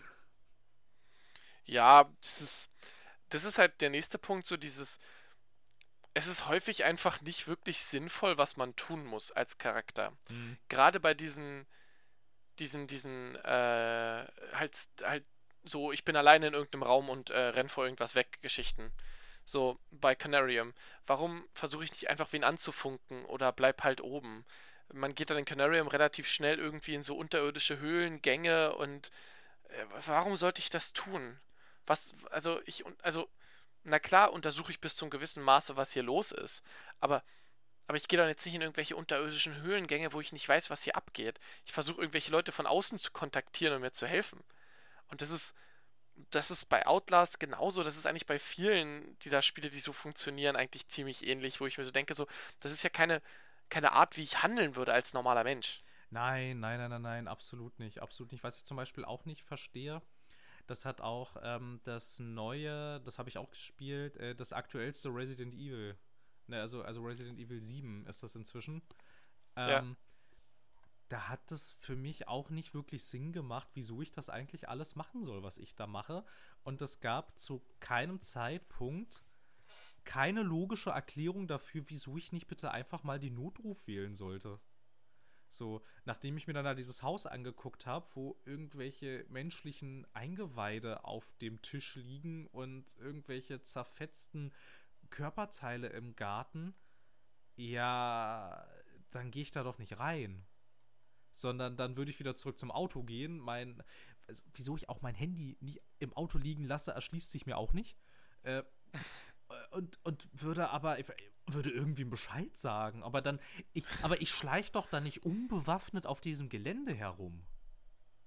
Das sind halt wirklich so Sachen, die wirklich dämlich sind und wie ich niemals handeln würde. Ich meine, klar, äh, verhalten sich die Leute in Horrorfilmen meistens auch absolut bescheuert, aber ich finde, das ist generell etwas, was man an diesem Genre immer kritisieren sollte, weil es halt ja. häufig noch härter konstruiert ist, als solche Geschichten ohne Horror auch schon konstruiert sind. Das macht, das macht wirklich häufig keinen Sinn.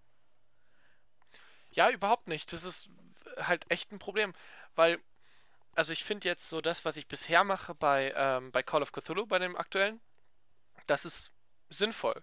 Ich bin halt so ein Private Investigator und ich muss halt irgendwo äh, irgendwas herausfinden. Und bisher ist auch noch nichts passiert, was mich so, wo ich so denke, okay, so würde ich jetzt nicht handeln. Ja, na klar. Ähm, ich meine, du hast ja auch einen Auftraggeber, der dich auch dafür bezahlt. Ne? Und das ist ja jetzt auch sowas wie a Private Investigators. Das sind ja jetzt auch nicht Sachen, die irgendwie aus der Luft gegriffen sind. Sowas findet ja wirklich statt. Ne? Du gehst zu einem hin, beauftragst den und dann fährt der Typ halt, äh, wenn das Geld stimmt, dann äh, fährt der Typ halt auch mal irgendwie, weiß ich nicht, in eine andere Stadt oder so und schaut sich da mal ein bisschen um. So. Ja, und jetzt, jetzt muss ich halt gucken, also ob ich jetzt irgendwie, äh, ich weiß nicht, der Charakter wirkt bisher auch sehr glaubwürdig. Also bis zum gewissen Maße könnte man durchaus mitgehen, dass der irgendwie versucht, das herauszufinden und sich dafür auch in Risiko verbringt. Aber ich weiß nicht, ich finde es spätestens in dem Moment, wo es ganz klar ist, dass da irgendwelche Gestalten am Werk sind, die dich eindeutig töten können ohne größere Probleme und davor auch nicht zurückstrecken, ab dem Moment würde ich es eigentlich meistens nicht mehr sehen, warum jemand da noch sein sollte und was, was man da noch zu suchen hat. Was finde ich wiederum was anderes ist, ich, ich springe jetzt noch mal kurz äh, in, in, in, noch härtere Ursuppe. Oh, ja, springe, bitte. Ja, jetzt geht's richtig los. Fängt zwar sehr klischeehaft an, äh, das allererste Resident Evil, äh, dieses Horrorhaus im Wald. Ähm, mhm. Aber ich finde, was ist da, was aber da der fein, also der kleine, aber doch sehr feine Unterschied ist, dass du, du bist halt ein äh, Spec-Ops-Kommando von der Polizei das ja. Nachforschungen in diesem Wald anstellt, weil in diesem Wald Leute äh, verschwinden und dann ermordet wieder aufgefunden werden. Da ist es durchaus glaubhaft, dass man da mal so eine Spec Ops-Einheit hinschickt, die sich dann auch mal dieses Haus anguckt. Und die ja dann auch durchaus ja, genau. ab, ab einer Stelle, ab der dann klar wird, okay, hier sind irgendwelche riesen Zombie-Haie im Keller, vielleicht sollten wir mal Verstärkung anfordern. und das dann halt auch tun. Ja, genau, es ist immer die Frage, wie du dich sinnvoll verhältst. Und das ist in Horrorspielen irgendwie leider nicht so oft so gegeben, was dann eben die Geschichte auch wieder unglaubwürdig macht. Absolut. Ähm, und und, und äh, dann, dann tendierst du wieder weniger dazu, dich zu gruseln, als mehr zu sagen, dieses Moment so, warum geht der jetzt da rein oder warum sollte ich jetzt da reingehen? Das ist doch, das macht doch die Immersion kaputt, das macht das Gruseln einfach kaputt. Ab dann hast du nur noch so diese Angst vorm Jumpscare. Ab dem Moment, wo sich ein Charakter im Prinzip irrational verhält. Ja, ja, na klar, womit wir halt auch wieder bei dieser Outlast-Geschichte wären, die überhaupt keinen Sinn ergibt. Nein, wenn man, überhaupt nicht. Wenn man das Ganze jetzt zum Beispiel mal, also beim zweiten Outlast, den du, glaube ich, nicht gespielt hast, ne? Äh, nee, ich habe nur ein bisschen gesehen davon. Ja, ist jetzt auch nicht so das Gelbe vom Ei, aber ich meine, da zum Beispiel, da stürzt ja mit dem Helikopter ab und dann ist ja. deine schwangere Frau verschwunden. Meine schwangere Frau würde ich, glaube ich, auch suchen. Ja, na klar. Ne? Also das ich meine, ich kann, kann man schon machen. Ja, ne, das kann man schon mal machen. Und dann auch, wenn ich irgendwie merke, die Leute die sind alle ein bisschen eigenartig, dann ähm, würde ich schon auch irgendwie versuchen, äh, einen Notruf abzusetzen. Aber ich glaube auch, wenn, also, also auch wenn das nicht funktioniert, weil ich natürlich keinen Netzempfang habe, warum sollte ich auch? Ähm, aber, selbst, aber, aber selbst wenn das nicht klappt, würde ich, glaube ich, trotzdem nicht abhauen das kann ich vielleicht noch irgendwie eher mit mir vereinen. Vielleicht wird es was anderes, wenn ich irgendwie merke, der Antichrist ist hinter mir her. Äh, da bin ich mir nicht mehr ganz so sicher. Aber halt so tendenziell finde ich, also könnte ich das eher, eher mit mir vereinen, dass ich da nach meiner schwangeren Frau suche, als irgendwie, ja, ich will jetzt um jeden Preis aufdecken, was in dieser Nervenheilanstalt passiert also spätestens nachdem ich da dieser fette Typ mit dem Fleischerbeil irgendwie ins, äh, in die Eingangshalle geschmissen hat, würde ich auch sagen, hey komm, fuck it. Na, da kannst fuck du ja nicht hier. mehr raus. Ja, na ja, okay. Also, was hindert dich denn daran, die Fenster hinter dir einzuschlagen? Ja, die sind alle versiegt. Das ist, ja, es ist dann extrem konstruiert. Das ist genauso so extrem konstruiert, wie zu sagen, hey, ich habe kein Internet, kein Handy im Fall. Ja, also hm. ich meine, ich meine, du, ich mein, du läufst bei Outlast 2 wirklich durch, ähm, durch durch Dörfer, die Strom haben und Fernseher und so und da stehen auch Sendemasten auf den Feldern und ich kann nicht telefonieren, ehrlich. Ja, ich glaube bei Outlast 1 wird das irgendwie am Ende erklärt, dass sie da irgendwie einen Störsender geschaltet haben.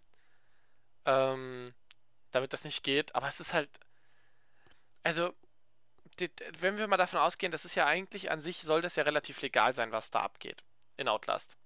Ähm, also so zumindest den Anschein der Legalität erwe erwecken. Da kommt irgendeine, irgendeine Überprüfungsbehörde oder sowas hin und plötzlich funktioniert das Handy nicht mehr? Also das wäre doch das Erste, was ich, weißt du, wo ich mal danach fragen würde, so, hallo? Warum haben Sie jetzt hier einen Störsender? Ja, ne? Hallo? Ja, ja, genau. Ja. Ja, es ist, es ist, es ist extrem konstruiert, wirklich. Aber das, ich weiß nicht, ob das ob das nicht vielleicht auch eher im äh, Spielebereich sowas ist, was eigentlich ein bisschen neuer ist, weil wenn ich jetzt auch wieder ein bisschen an die Ursuppe denke, mhm. wo du ja halt auch dann bei Resident Evil, okay, mir ist jetzt gerade wieder ein bisschen aufgefallen, ich muss vielleicht meine Aussage bei Resident Evil 7 ein bisschen relativieren. In den ersten drei Vierteln macht es absolut keinen Sinn, was ich tue, bis im letzten Viertel erklärt wird, warum ich tue, was ich tue, was aber bis zu dem Zeitpunkt extrem, also trotzdem unglaubwürdig ist. Aber okay, das vielleicht. Okay, das klingt sehr interessant. Ja. Spoiler mich mal später. Ja, okay, ich spoiler dich später. Ja, ich spoiler dich später. Aber ich finde, das Spiel ist noch ein bisschen zu jung, als dass ich jetzt hier äh, den kompletten Twist äh, raushauen kann. Das ist vielleicht ein bisschen hart. Ähm, Aber halt zum Beispiel so, ich weiß nicht, so in den ersten Teilen hattest du immer wirklich ein berechtigtes Interesse, da irgendwie unterwegs zu sein. In Silent Hill hattest du eigentlich auch immer ein berechtigtes Interesse, da in dieser Stadt unterwegs zu sein. Sogar jetzt die aller, allerhärteste Ursuppe, sogar bei Alone in the Dark hattest du eigentlich, hattest du eigentlich einen Grund, in diesem, äh, in diesem Gruselhaus rumzulaufen. Jetzt wird's aber sehr retro. Ja, sorry, ich hatte halt echt mal diese Phase da, ne? ähm, wohingegen das halt in neueren Spielen entweder ist es Blödsinn oder dein Charakter ist einfach kein Charakter in dem Sinne. So, er hat keine Story, er hat keine Hintergrundgeschichte, er ist ein stummer Protagonist ohne Namen. Und Hm. ich finde beide Herangehensweisen irgendwie echt unbefriedigend. Ja, auf jeden Fall. Wie gesagt, ich muss jetzt bei Call of Cthulhu gucken, also wir beide, wie das da halt noch irgendwie abläuft. Ähm, aber die scheinen das bisher recht gut zu machen. So, Zumal, ähm, achso, ja. Äh, ich wollte, ich, achso, wenn du noch was zu dem Thema hast, dann hau raus. Weil ansonsten würde ich jetzt einen kleinen Sprung machen. Äh, zwei, zwei kurze Sachen noch. Ähm, Ja. Bei dem jetzigen Call of Cthulhu könnte das natürlich halt auch zum Teil daran liegen. Ich habe in den ähm, äh, in den in den Developer Diaries gelesen, dass die für die Story und die Dialoge das Autorenteam von dem Pen and Paper Verlag angeheuert haben. Also, dass halt da die Story durchaus was taugt, das könnte dann daran liegen, vermutlich. Ähm, Dafür taucht das System als Computerspiel nicht. Was? was, was, wer hat das gesagt? Ähm, gruselig.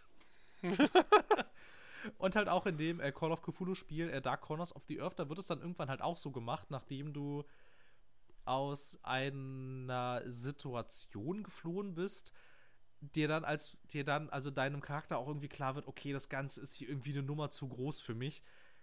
Ich ziehe mich jetzt erstmal zurück und komme dann äh, schlagfertiger wieder. Und das ist wirklich was, was Horrorspieler eigentlich nicht mehr oder fast noch nie gemacht haben. Ne, so, Das heißt, er kommt dann mit der Pistole wieder und dann fängt's an, Ego-Shooter-lastig zu werden, Ja, oder? Du bist ja schon die ganze Zeit bewaffnet. Ah, Weil, okay. also, also, du, also du fährst schon bewaffnet nach Innsmouth und ähm, irgendwann äh, stellt sich dann aber heraus, dass irgendwie nicht nur ein Teil dieser Stadt komisch ist, sondern die ganze Stadt ist ein bisschen crazy. Und beschwört irgendwelche Fischmenschen, die dich dann in der Nacht verfolgen und so. Und Geil! ja, dann fährst du aber halt, dann haust du erstmal ab, informierst dann aber das FBI und kommst dann mit FBI wieder zurück. Und dann ist es ein ego Ach, stimmt. So war das, ja, richtig. Aber ich finde, das macht durchaus Sinn. Ja, ja, das ist eine nachvollziehbare Handlung. So, ne? Und dann halt auch das FBI, das dann, okay, das FBI ist dann halt vielleicht irgendwann ein bisschen hart, wenn es dann irgendwann zu dem Schluss kommt, diese Stadt ist nicht mehr zu retten. Wir, äh, wir äh, ordern jetzt mal hier irgendwie die Marine an und bombardieren dann mal Innsmouth ein bisschen. Wobei, aber ich weiß nicht, also. Es wirkt erstmal ein bisschen drastisch, wenn man länger drüber nachdenkt und halt weiß, was sich da unter Wasser verbirgt. Vielleicht doch irgendwo nachvollziehbar. Äh, aber halt zum Beispiel auch so dieses Eingeständnis, von den Entwicklern auch, dass du dann als Spieler damit äh, konfrontiert wirst, du bist dieser Situation nicht gewachsen, du bist zu schwach. Das gibt es Mhm. eigentlich fast nie. Dieses Motiv, dass du als Spieler für etwas zu schwach bist. Du musst immer allmächtig sein, in irgendeiner Art und Weise. Hm, wie meinst du es jetzt? Also bei Outlast bist du ja eigentlich immer zu schwach und rennst halt weg. Nein, ich meine so im äh, AAA-Segment, so generell im Mainstream-Segment, dass dich Achso. wenig bis gar nicht damit äh, konfrontiert, dass du für irgendwas zu schlecht bist.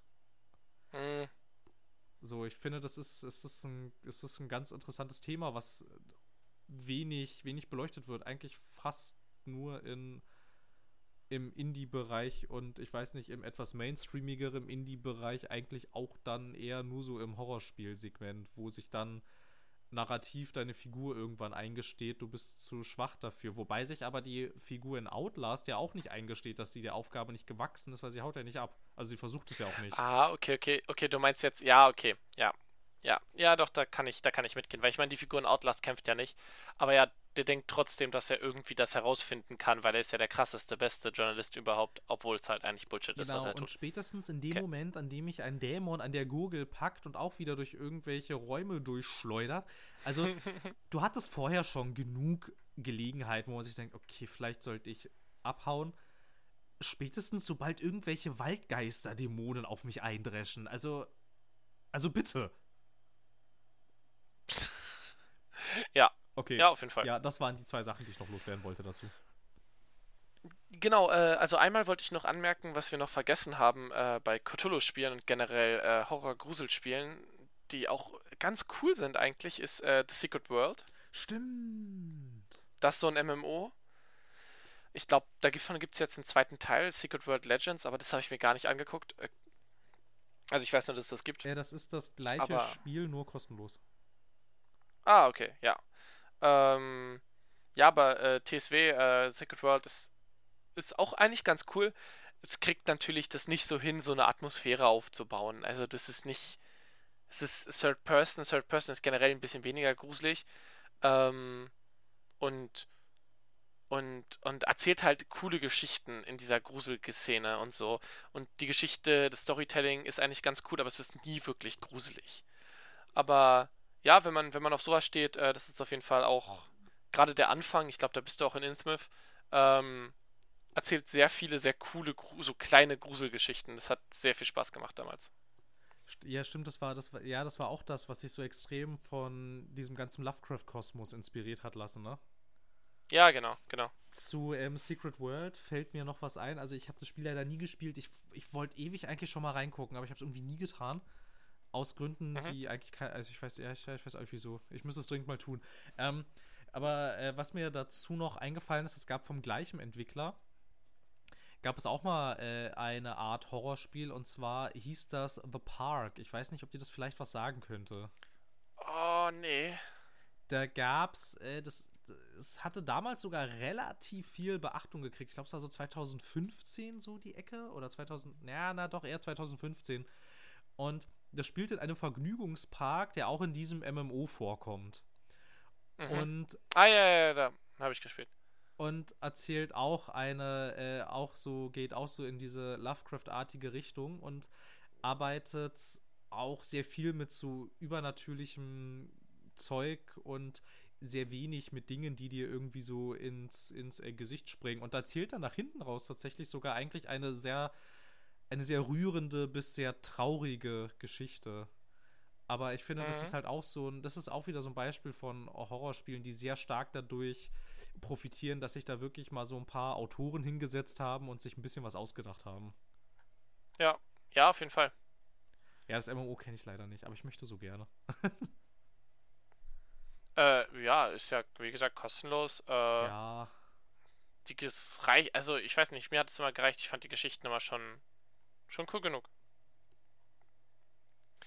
Ja, ähm, aber was ich eigentlich ansprechen wollte, waren so, ähm, also so das, was worüber wir bis jetzt geredet haben, ist ja alles nicht so, also es ist schon Indie, aber trotzdem irgendwie alles kommerziell recht erfolgreich und schon ziemlich groß hm. und bekannt. Ähm, was hältst du denn von so, ich weiß nicht, ich finde das ganz cool, dass es auch so neben diesen, ich bin ein Mensch und renne durch irgendwas durch, äh, auch andere so Horrorvarianten gibt. Ähm, namentlich zum Beispiel, irgendwie kommen immer dieselben Spiele hoch, aber ähm, Pony Island zum Beispiel. Ähm, oder es gab auch mal so ein Spiel, da musstest du, ach, ich weiß gerade nicht mehr, wie es heißt, da musstest du dich quasi so durchs Darknet durchklicken, ohne entdeckt zu werden. Und wenn du quasi zu viel dich da durchgeklickt hast oder entdeckt wurdest, dann äh, haben irgendwelche Russen-Mafia-Leute dich, geki äh, dich gekidnappt und sowas. ähm, Oh, das kommt mir super bekannt vor. Ah, ich, ja, ich weiß auch nicht mehr, wie es heißt. Ähm, das war auch ganz cool. Äh, das war natürlich auch an sich ein Jumpscare, der dann äh, das Spiel beendet hat für dich, weil der Russe dann plötzlich neben, deinem, neben dir steht und dich äh, K.O. haut. Ähm, aber da gab es dann auch immer ganz cool so irgendwelche Seiten mit irgendwelchen Rätseln, die du dann lösen musstest und die auch echt. Also, das war halt aufgebaut wie so das Internet mehr oder weniger und die Seiten waren auch echt unangenehm. Es war so, wer, wer denkt sich sowas aus? Warum? Was? Hä? Hä? wobei, Das war auch ganz cool. Wobei das Darknet diese Thematik ja auch durchaus hergibt. Ich finde, ich finde, ich Ja, ja, finde, ich jeden finde zwar prinzipiell, dass es äh, auch so durch mediale Berichterstattung schlechter geredet wird, als es eigentlich ist. Mhm. Und dass auch dieser, Ja. dass auch diese, diese, diese ganzen kriminellen Bereiche, also ich meine, klar, es ist ein ziemlich massives Problem, dass es da eigentlich einen rechtsfreien Raum gibt, den du auch nicht trockenlegen kannst, wenn du nicht auf der gesamten Welt das Internet ausschaltest. Aber auf der anderen Seite ist das halt trotzdem nicht die, nicht, nicht die Mehrheit des Ganzen. Aber äh, prinzipiell äh, finde ich solche Spielkonzepte, also ich, ich, ich finde immer begrüßenswert, wenn Leute irgendwie mal was anderes machen, außer du bist ein Mensch und rennst halt irgendwo lang.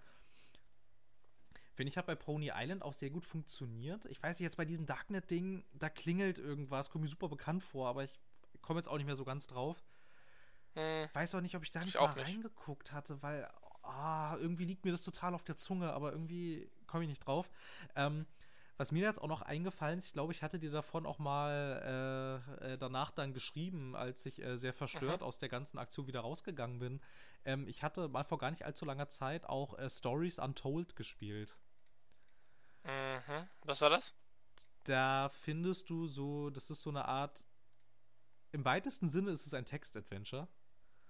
Mhm. Und ähm, das macht dann halt auch so Sachen, dass du halt am Ende schon auch noch durch die, durch die Gegend läufst, aber halt am Anfang basiert es halt sehr stark darauf, dass du, dass du ein Horror-Text-Adventure spielst, ja. aber du spielst das Spiel im Spiel quasi. Also du hast äh, dein, auf, auf, auf deinem Bildschirm wird halt so ein wird halt so ein alter, so ein alter, äh, so ein, so ein altes Commodore-Ding angezeigt und auf dem spielst du das dann halt so auch auf so einer, auf so einer, mhm. noch auf so einer Kassette. So, so richtig retro. Und irgendwann merkst du aber, während du dieses Spiel spielst, dass die Sachen, die du da so eingibst und so, und die dann dein Charakter in diesem Spiel tut, irgendwann mehr, irgendwann realisierst du so ein bisschen, dass die auch um dich rum dann passieren. Ja. Und so, und dann wird es halt irgendwie wirklich extrem unangenehm, wenn du halt irgendwie dann irgendwie weißt, du findest dann ein Haus und dann schreibst du in die Konsole, ja, das Haus bitte betreten. Und dann hast du aber als Soundeffekt im eigentlichen Spiel, dann mhm. hörst du, wie es irgendwie hinter dir in der Tür rüttelt und so. Und dann steht da okay. aber, dann steht aber auf dem Bildschirm, ja, die Tür ging nicht auf. Willst du versuchen, sie einzutreten? Dann drückst du halt auf Tür eintreten und dann hörst du irgendwie, also dann dann, dann hörst du bei dir quasi im Haus, wo irgendwo die Tür aufgebrochen wird und so. Und das war auch extrem okay. unangenehm. Und ja, auch nicht wirklich das, dass du irgendwo lang rennst und so. Und ja. Tendenziell finde ich sowas immer begrüßenswert, aber mir fällt auch ehrlich gesagt nicht so viel ein, die das so machen. Ja, es gibt aber immer mal wieder so, so, so, so, so Schätze, könnte man sagen, ähm, die sowas halt machen. Ähm, sowas klingt immer, also ich weiß nicht, ich finde sowas immer total cool. Weil das macht halt, das Spielen macht dann mehr Spaß. Ja. Wenn es dich quasi auch in so realistische Alltagssituationen halt irgendwie setzt. So in irgendwas, mhm, was, genau. irgendwas, irgendwas, was ein bisschen nachvollziehbar ist. Weil ich meine, wenn wir jetzt mal ehrlich sind, ist es relativ unwahrscheinlich, dass wir beide auf eine Insel vor Boston fahren und dort irgendeinen Tentakelkult erledigen. Das ist sehr unwahrscheinlich, dass uns sowas mal passieren wird.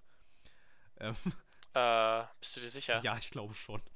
Wohingegen aber was. Möchtest du nicht irgendwelche Tentakelkulte treffen? Warum denn nicht? es ist sehr unwahrscheinlich, dass mich jemand damit beauftragt. okay. Ähm, well. Aber was mir jetzt auch gerade noch eingefallen ist, das war auch vor ein paar Jahren ganz groß, war auch äh, Her Story.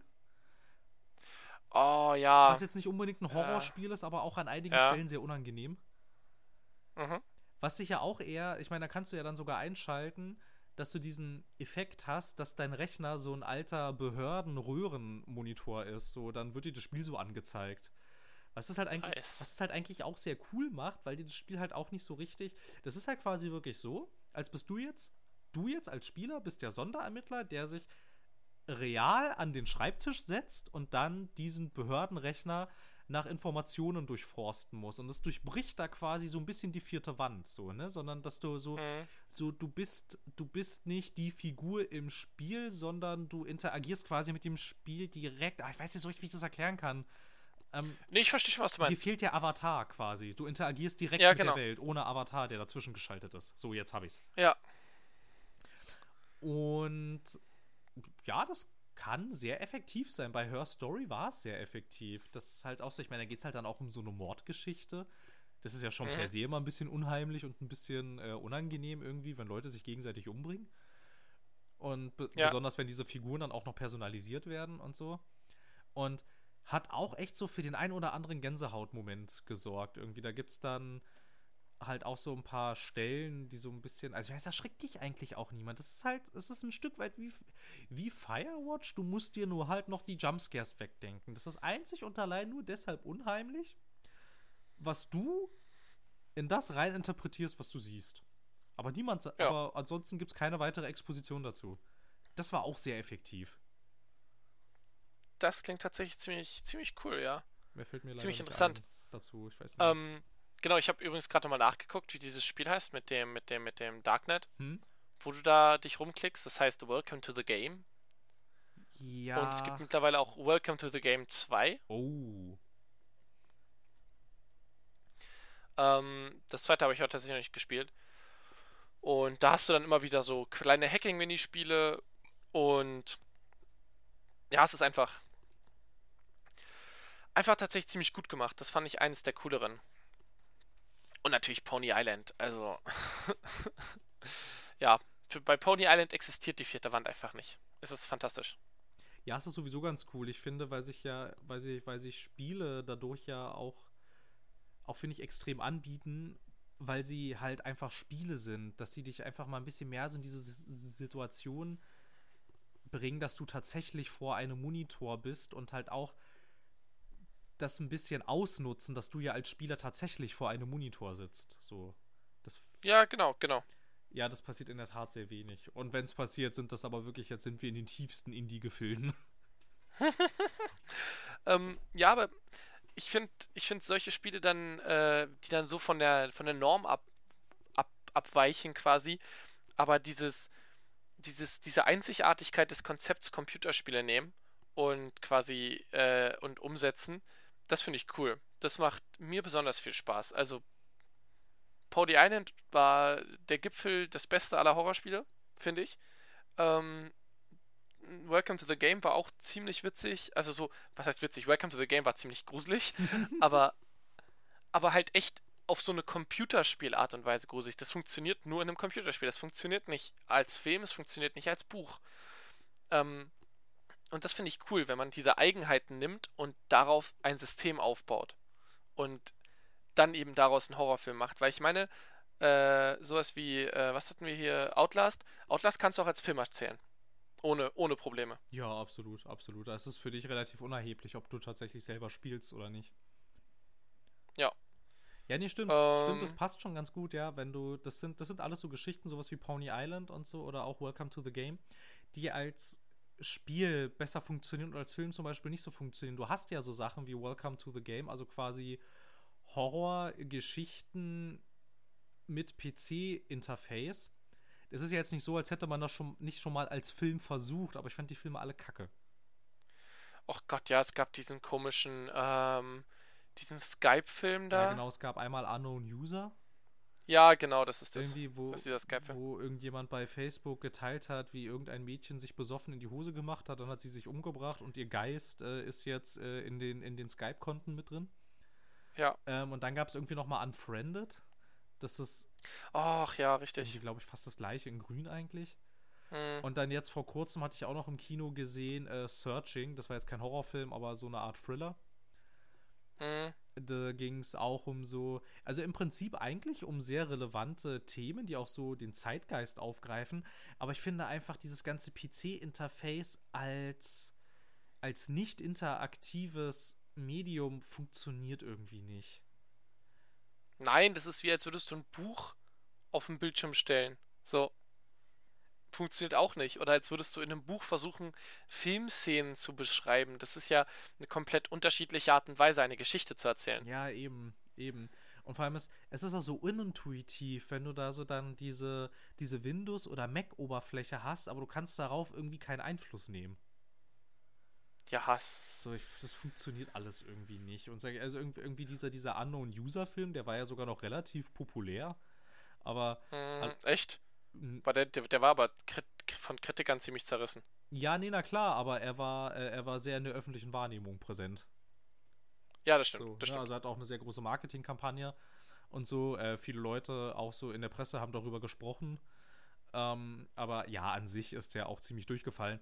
Und ja, weil es halt einfach nicht funktioniert, wobei ich mir aber durchaus vorstellen könnte, was jetzt, okay, was vielleicht mit Skype-Gesprächen ein bisschen schwierig ist, weil du da sehr viel Acting bräuchtest von den Darstellern. Aber zum Beispiel halt einfach so eine Horrorgeschichte so über so Social-Media-Portale zu erzählen, das könnte ich mir durchaus vorstellen, dass das eher funktioniert als im Kino. Ja, klar, dass du so halt dich durch irgendwelche Social Media Sachen durchklickst und das ist irgendwie merkwürdig und keine Ahnung.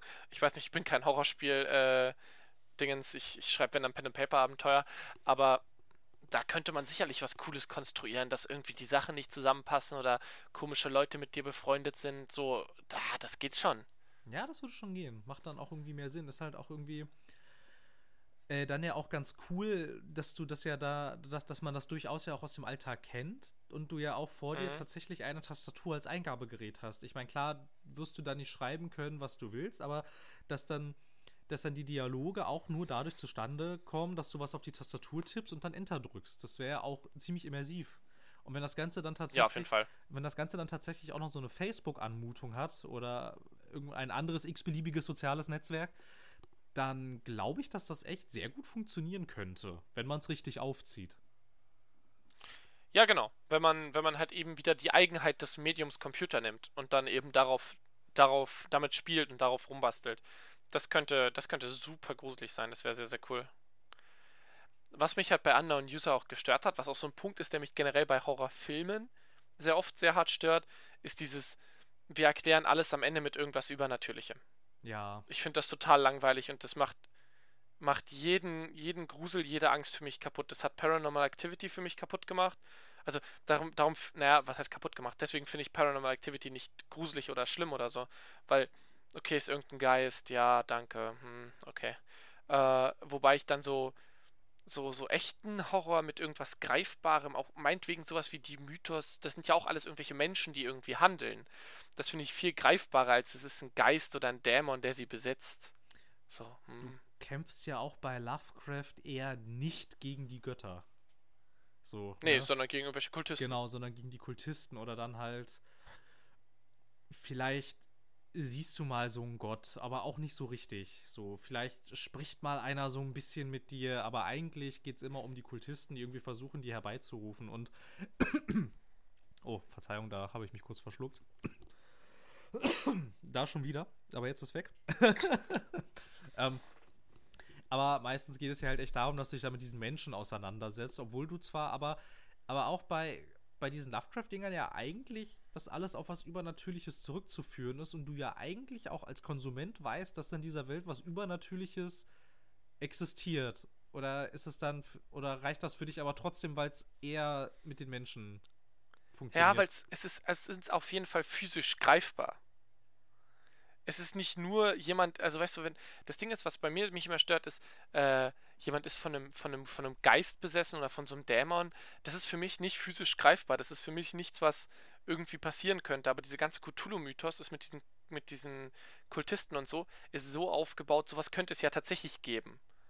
So, ob die jetzt einen Dämon beschwören oder nicht, aber das ist irgendwie deutlich greifbarer für mich als ein, als, als irgendwie ein random Dämon oder ein Geist oder irgendwas. So, keine Ahnung, äh, hier nicht, nicht Conjuring, sondern ähm, das mit diesen Geisterjägern.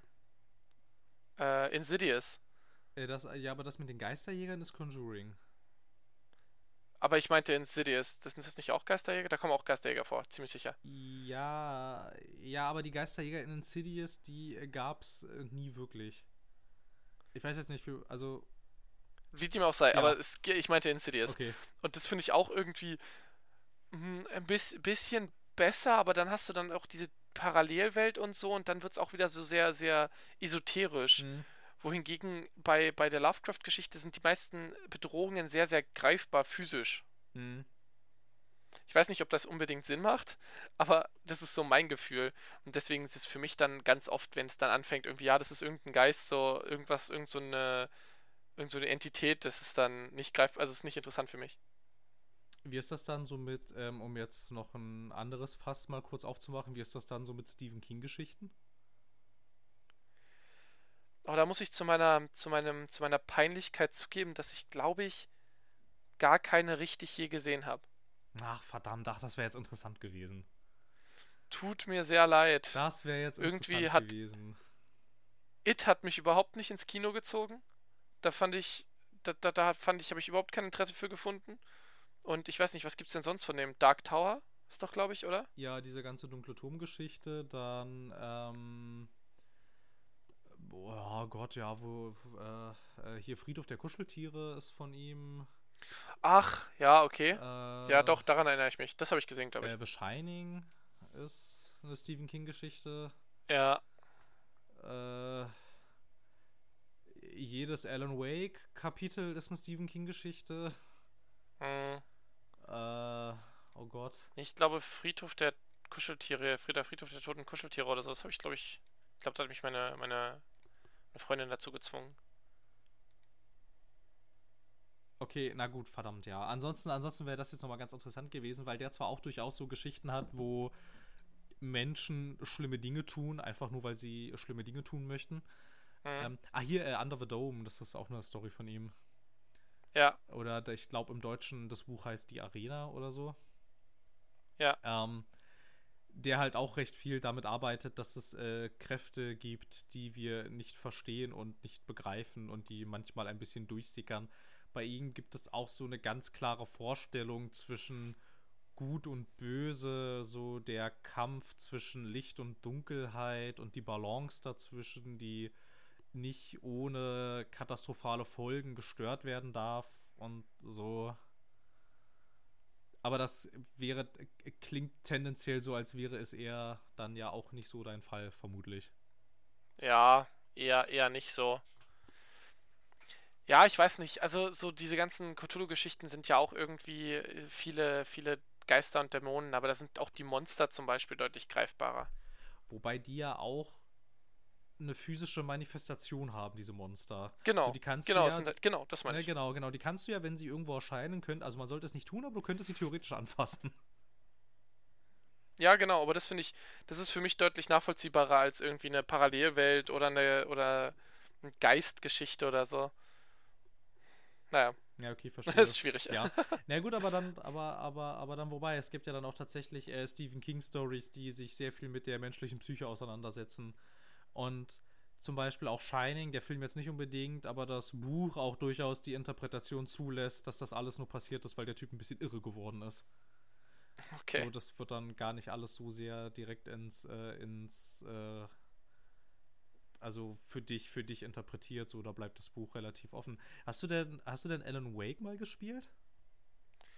Ähm, ich glaube, ich glaube nicht. Ich glaube, ich habe mal irgendwas davon gesehen. Also ein Let's Play oder so. Ich glaube, ich habe da mal ein Let's Play gesehen, aber ich glaube jetzt auf Anhieb nicht. Nee. Na gut, okay. Na gut, dann müssen wir das Stephen King-Fass wohl wieder schließen. Es tut mir leid. Macht ja nichts. Äh, ich mochte ich. Wobei es auch mal ganz gut ist, wenn wir irgendwie Fässer mal schließen in dem Podcast. Ich meine, Ja, das stimmt. Ohne sie, äh, wir machen sie mal wieder auf, ne? Ja, wobei ich das, wobei ich das damals ganz, damals ganz gerne mochte, weil das irgendwie zwar schon durchaus so ein bisschen, so ein bisschen Stephen King äh, und äh, Twin Peaks äh, Name-Dropping betreibt, aber irgendwie dann doch noch ganz sympathisch ist. Aber na gut, ist ja, ist ja dann noch wurscht. Ähm, irgendwas hatte ich gerade noch. Verdammt. Egal, dann war es nicht so wichtig, vermutlich. ich meine, wir sind ja auch schon anderthalb Stunden dabei. mal wieder. Ja, na gut, also Horror, Horror ist ja jetzt auch recht, äh, ein recht weites Feld, ne? Also, Ja, natürlich. Da kann man auch noch ein paar, paar Stündchen sicherlich drüber reden. also so ist ja nicht. Äh, was wir vielleicht noch mal kurz ansprechen könnten, wie funkt, also funktioniert so Splatter-Horror für dich? Überhaupt nicht. Also ich finde es eher witzig. Okay. Äh, wobei ja Outlast auch ja schon ziemlich gore-lastig ist, ne? Ja, das, ich weiß nicht, für Computerspiele würde ich da mal ein bisschen das anders. Also, ich meine, da so bei so einem Saw-Film oder so. Ich finde Saw-Filme eigentlich in erster Linie lustig und weniger gruselig. Okay. Also du. Ich meine, es ist doch lustig, wenn er sich irgendwie das Auge rausnehmen muss, weil der Schlüssel dahinter ist. Ich finde das schon einfach. echt, also ich meine, ich, wer auch immer das geschrieben hat, ich weiß nicht, ich finde, habe ein bisschen Angst vor dem Menschen, der das geschrieben hat, aber nicht vor dem, vor dem Film an sich. Den finde ich halt eher lustig. Ja, vielleicht die Leute, die sich das ausdenken, sollte man vielleicht mal untersuchen. äh, wobei auch die Leute meistens so, besonders so diese großen Autoren der Horrorliteratur, ja auch alle irgendwie einen Schuss weg haben. Komisch sind. Ja, ja. Äh, ich bin gerade am überlegen, ähm, ich weiß nicht, auch, ja, so, auch so Splatter-Spiele, also so ein Outlast ist splatterig, aber es hat in erster Linie auch wieder dieses Jumpscare-lastige. Mhm. Ähm, ich war gerade bei irgendwas anderem. Ähm, ist das Serious Sam, wo du die ganze Zeit irgendwas in die Luft jagst? Wo du gegen diese Aliens kämpfst und die dann die ganze Zeit irgendwie in verschiedenste Weisen irgendwie sprengst? Das könnte auch Doom sein, aber ich glaube, du meinst Serious Sam, ja. Ich glaube, ich meine Serious Sam. Äh, Und das ist natürlich auch eher lustig. Ja, na klar. Also, da folterst du jetzt niemanden oder so oder hackst niemandem direkt die Arme ab, aber ich meine, in Computerspielen ist es, glaube ich, eindeutig eher für den Komikfaktor, wenn du irgendwie ein Alien in seine Fetzen zersprengst oder sowas. Ja, wobei wir das ja auch dann in so Spielen haben, wie zum Beispiel in der Fear-Reihe. Mhm. Die ja, wo du ja auch so ein äh, Special Ops-Typ bist, mit der Ja. dann auch gegen irgendwelche Supersoldaten kämpft und mit diesen Supersoldaten nicht gerade zimperlich umgeht. Ja. Und wir hätten das auch in äh, einer sehr kurzweiligen Spielerei. Ich weiß nicht, ob man die hierzulande überhaupt so richtig kennt, weil die komplett wegbeschlagnahmt ist. Wir hätten das auch bei Condemned gehabt. Ich weiß gar nicht, äh, sagt dir Condemned was? Ja, Condemned sagt mir was, aber wie, wie du, wie du gerade schon richtig mitgeteilt hast, äh, das ist hier nicht so richtig leicht zu bekommen. Ja, eigentlich gar nicht. Das, das, äh, der, erste, Genau, das meinte ja, ich. der erste Teil war ein Launch-Titel für die Xbox 360, erschien dann nochmal für den PC, war aufgrund der Gewaltdarstellung zuerst initiiert, dann beschlagnahmt, beim zweiten Teil genau dasselbe. Ähm, Krass. Die aber für mich, also der zweite eher nicht so, der zweite war irgendwie ein bisschen, war irgendwie ein bisschen dämlich, aber der, der erste für mich trotzdem, klar war das dann irgendwie, irgendwie witzig, wenn du da mit der Schrotflinte da die, äh, die Gegner zerballert hast, aber der war auch an sehr vielen Stellen sehr unangenehm, weil der auch so sehr so ein bisschen in diese, in diese Myth, in diese, in diese Mythos-Geschichte geht, aber du dir halt die ganze Zeit nicht so sicher bist, ob das jetzt tatsächlich was Übernatürliches ist oder die Person, die du da gerade verfolgst, nicht einfach wirklich sehr schwer gestört ist. Und wenn sich dann so am Ende Mhm. herausstellt, hier sind keine übernatürlichen Kräfte am Werk, wurde das Spiel noch unangenehmer irgendwie. Weil du halt echt, das hatte, ja, ich glaube, ich hatte dir davon mal erzählt, weil das hat diesen interessanten Kniff, dass du ja ein FBI ähm, Ermittler bist und wenn du Tatorte untersuchst, dass du die dann auch stellenweise forensisch untersuchst. Ach so, ja, stimmt, das hattest du erzählt am Mittwoch, ja. Ja, genau, und damit, und damit spielt das Spiel auch, ähm, auch sehr schön irgendwie. Was ja, gut, ja, ja, so schön wie so ein Tatort halt sein kann. Also, ich meine, du untersuchst da sehr grausame Gewaltverbrechen. Aber es war halt auch mal so ein interessanter Kniff, den du sonst eher nicht so hast, irgendwie. Dass dann zum Beispiel so musst du Daten, Daten aufsammeln, die Spuren dann halt auch äh, dementsprechend sichern, irgendwie dann äh, halt auch so halt auch so, weiß ich nicht, äh, bestimmten Körperflüssigkeiten äh, analysieren und äh, folgen und so. War alles in dem Kontext, weil es ja da sich um ziemlich bestialische Gewaltverbrechen handelt, eklig, aber irgendwie auch interessant, weil es das vorher noch nie so gegeben hat und seitdem ja auch nicht mehr so wirklich gab. Vielleicht bei den Batman Arkham-Spielen so ein bisschen. Die machen auch sehr viel mit Forensik. Äh, Murdered? Soul Suspect? Stimmt, das macht auch sehr viel mit Forensik. Wobei das, finde ich, für mich auch nicht so richtig funktioniert hat, weil du ja eigentlich ein Geist Nein. bist und das und ja an den ganzen Handlungen eigentlich gar nicht beteiligt warst. Ja, die Forensik war da ja auch sehr merkwürdig. Also, sie haben sich schon so Mühe gegeben, das so ein bisschen darzustellen wie Forensik, aber es hat halt damit eigentlich nicht wirklich viel zu tun. Nee, nicht so richtig. Und ich glaube, das Spiel hätte tatsächlich besser funktioniert, wenn du nicht tot gewesen wärst. Definitiv. So, ich glaube, da wäre das wirklich besser gewesen. Oder sie hätten das irgendwie besser machen müssen, dass du tot bist. Irgendwie, also ich meine, sie haben es ja da, sie haben es ja dann dadurch gelöst, okay, du bist jetzt tot. Wir, wollen, wir haben jetzt aber nicht genug Zeit oder nicht genug Geld, um uns wirklich ein glaubhaftes äh, Spielsystem auszudenken.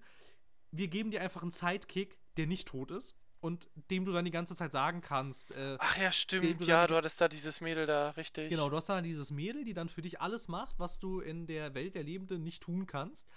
Wodurch es dann eigentlich auch so ein bisschen obsolet war, dass du tot bist. Ja, ja, nee, naja, das ist richtig. Na, dafür konntest du dann irgendwie durch irgendwelche Türen oder Gänge oder so durchlaufen. Ja, genau, das war wiederum ganz cool. So, wenn sie so weit. Ja, ähm, ich. Aus, na, du konntest halt nicht durch die Hauswände außen rausgehen, das war ein bisschen komisch. Ja, ja. Ja, cooles, cooles, war wieder so- cooles Konzept, nicht so gut umgesetzt. Ja, die Idee war witzig, da, hätt, da hätte man wieder sagen können, so ganz oder gar nicht. Ja, Ähm, äh, da- das war irgendwie, das war dann, ich weiß nicht, das finde ich auch in so Filmen immer merkwürdig, wenn die Geister dann so komische Beschränkungen haben. ja. So, ich kann jetzt die Leute nur zwischen 18 und 20 Uhr nerven oder so. Oder der, kon der konnte, glaube ich, nur rein, wenn die Tür aufgemacht wurde. Ich glaube, du konntest nicht in Häuser rein, wo die Tür nicht aufgemacht wurde. Ja, stimmt. Du musstest dich immer mit jemand zusammen rein sneaken, wo ich mir auch so denke, so, äh, also die Wand innen ist egal, aber die Wand außen macht einen Unterschied? Hä? Ja, ich weiß Wer nicht. entscheidet das? Ich weiß nicht so ganz, ob das nicht vielleicht auch irgendwie ein bisschen mythologisch erklärt werden kann, irgendwie. Oder so ein bisschen, da so ein bisschen Aberglaube vielleicht mit reinspielt oder so. Aber es wirkte sehr seltsam. Wobei das meistens aber bei so Geistergeschichten ja häufig dadurch erklärt wird, dass in den Uhrzeiten, in denen dann der Geist die Hausbewohner nervt, ist, äh, mit, dem, ist, mit, ist mit der Seele des Geistes äh, zu dieser Uhrzeit, ja zu Lebzeiten meistens irgendwas Schlimmes passiert. Ja, ja, oder dass man halt nur durch bestimmte Türen kann, weil das quasi die, da sind damals keine Türen gewesen. Oder sowas, weißt du? Ja, zum Beispiel. Der geht nicht durch, der geht nicht durch Wände, sondern geht da lang, wo früher seine Tür war. Ja, zum Beispiel, genau sowas in die Ecke. Aber Ja, da hat sich das Spiel aber nicht besonders viel Mühe gegeben. Nee, es hat sich generell nicht sonderlich viel Mühe gegeben. Ich finde es halt auch wirklich sehr inkonsequent, dass sie dir halt einfach für alles, was du in der real existierenden Welt nicht mehr tun kannst, dann einen Sidekick gegeben haben. Dann machst du doch als Entwickler wirklich so und sagst, ja, du bist tot, du kannst das ja, du, du kannst das nicht machen, es geht nicht, du bist tot. Ja, oder du musst, du kannst irgendwie zum Beispiel, na, bestimmte Dinge konntest du ja beeinflussen, so Katzen erschrecken oder solche Sachen, ja. Dass man das halt als Rätsel aufbaut, dass du irgendjemanden dazu bringst, das etwas zu tun mit den beschränkten Fähigkeiten, die du hast. Genau, oder weiß ich nicht, du kannst irgendwie, ah, weiß ich nicht, äh, ja, irgendwie die Umgebung vielleicht so manipulieren, dass dann der Detective irgendwie die Akte nochmal rausholt, in die du jetzt einen Blick reinwerfen willst oder so. Aber es ist halt irgendwie schon ziemlich lame, wenn du dann dem Kind sagst, yo, hol mir mal die Akte da, schleich dich da mal durch, lass dich nicht erwischen, ich warte hier. Ja, so. So, das, Naja. das war so ein bisschen so, ja, okay, dann hättet ihr mich auch am Leben lassen können. So, ne? Irgendwie. So sehr. Ja, wobei, also der Anfang, also, also szenisch war das schon echt gut erzählt. Ja, szenisch war es cool. Das ja. kann man nicht sagen. Also das war, wie, wie das Anfang, wie du da aus dem Fenster gefallen bist und so, das war schon echt, äh, das hat schon echt, das war schon gut erzählt. Als Film hätte das sicherlich fantastisch funktioniert. Wobei es auch sehr melodramatisch war, wie du dann, äh, äh, wie du dann nicht ins Licht gehst, sondern sagst, nein, ich decke diesen Mord auf und am Ende steht deine Ja. Frau im gleißenden Licht, reicht dir die Hand und ihr schreitet gemeinsam ins Jenseits. Das war schon sehr irgendwie das war so, oi, oi, oi, jetzt, äh, Cheesy. ja, aber wirklich, ey, ist klar, alles klar, sie ist Jesus oder was?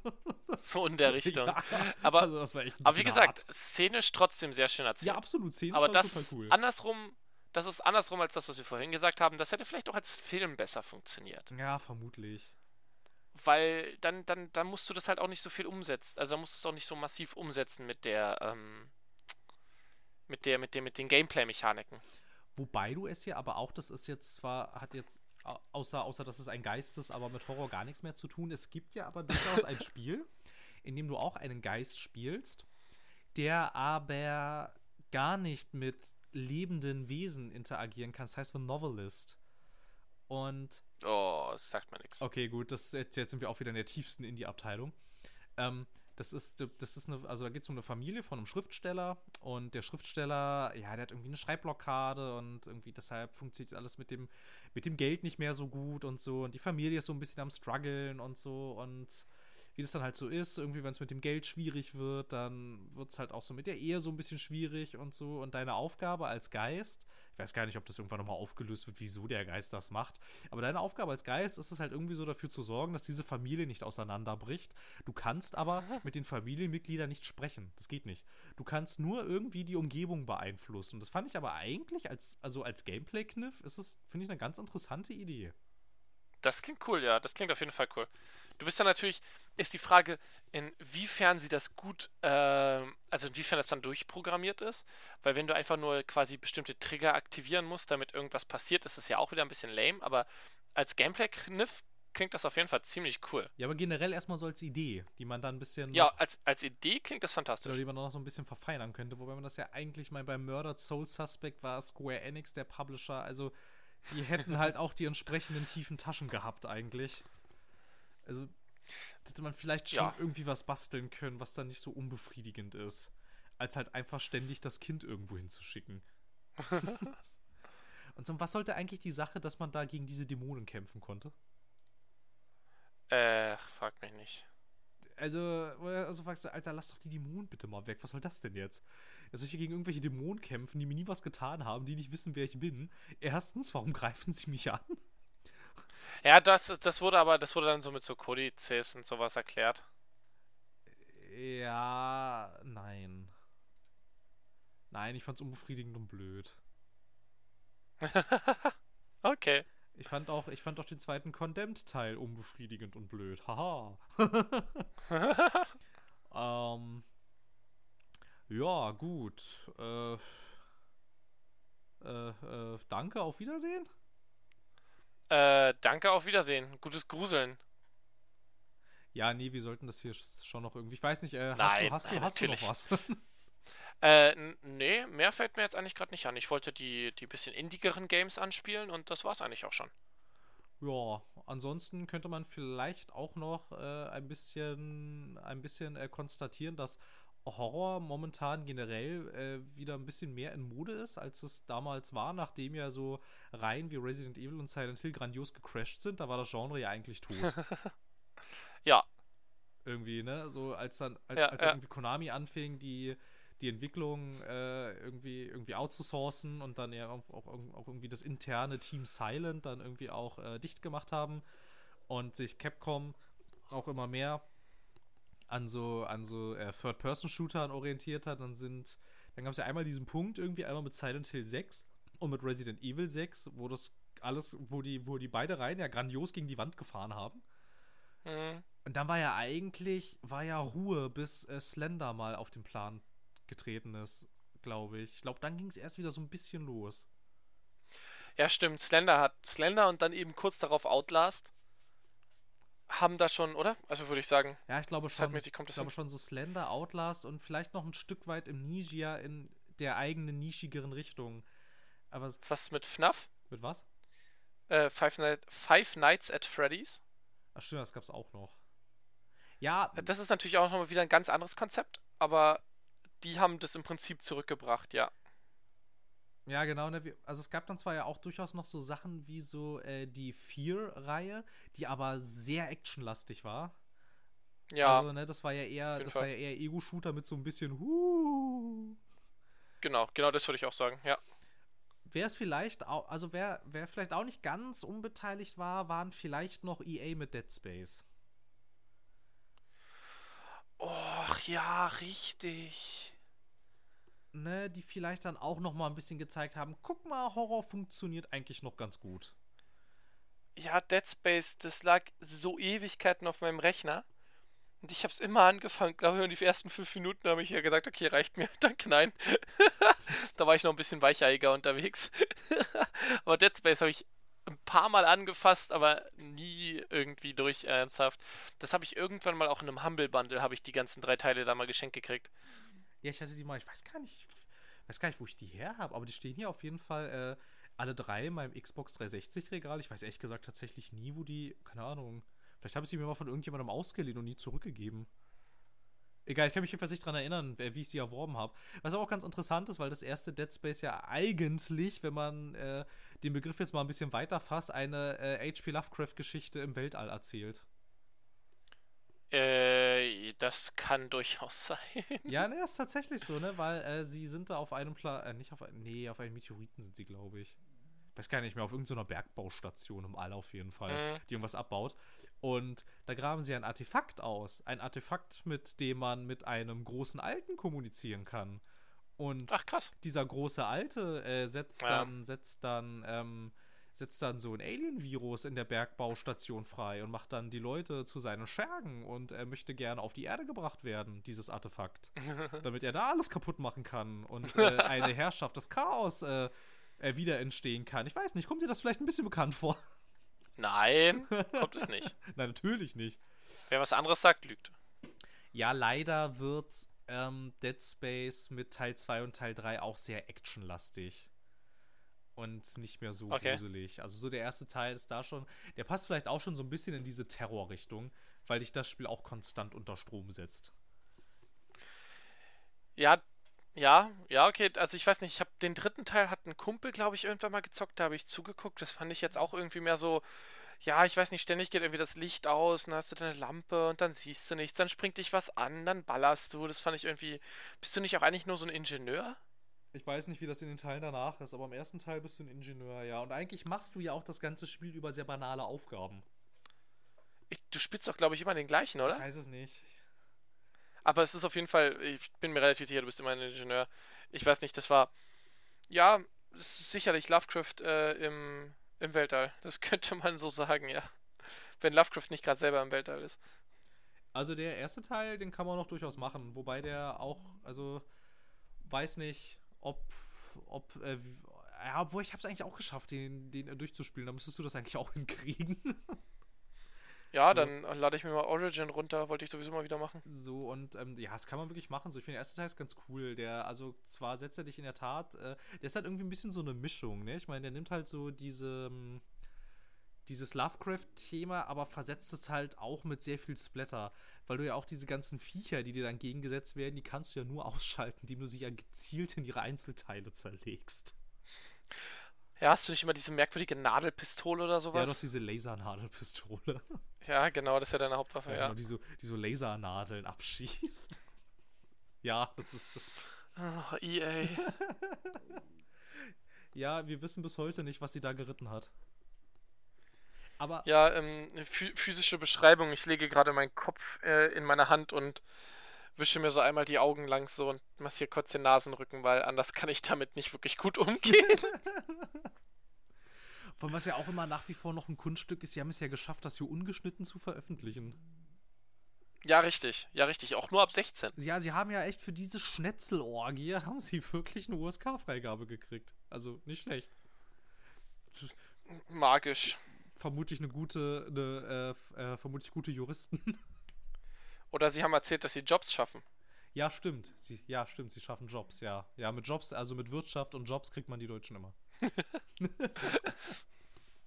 vielleicht haben sie auch ein bisschen Interface für VW entwickelt oder so und dann ging das schon. Ja, vielleicht haben sie ihn, äh, falls sie es schaffen, diese Nase, äh, äh, äh, äh diese Nadellaserpistole zu entwickeln, dann dürfen sie sie patentieren.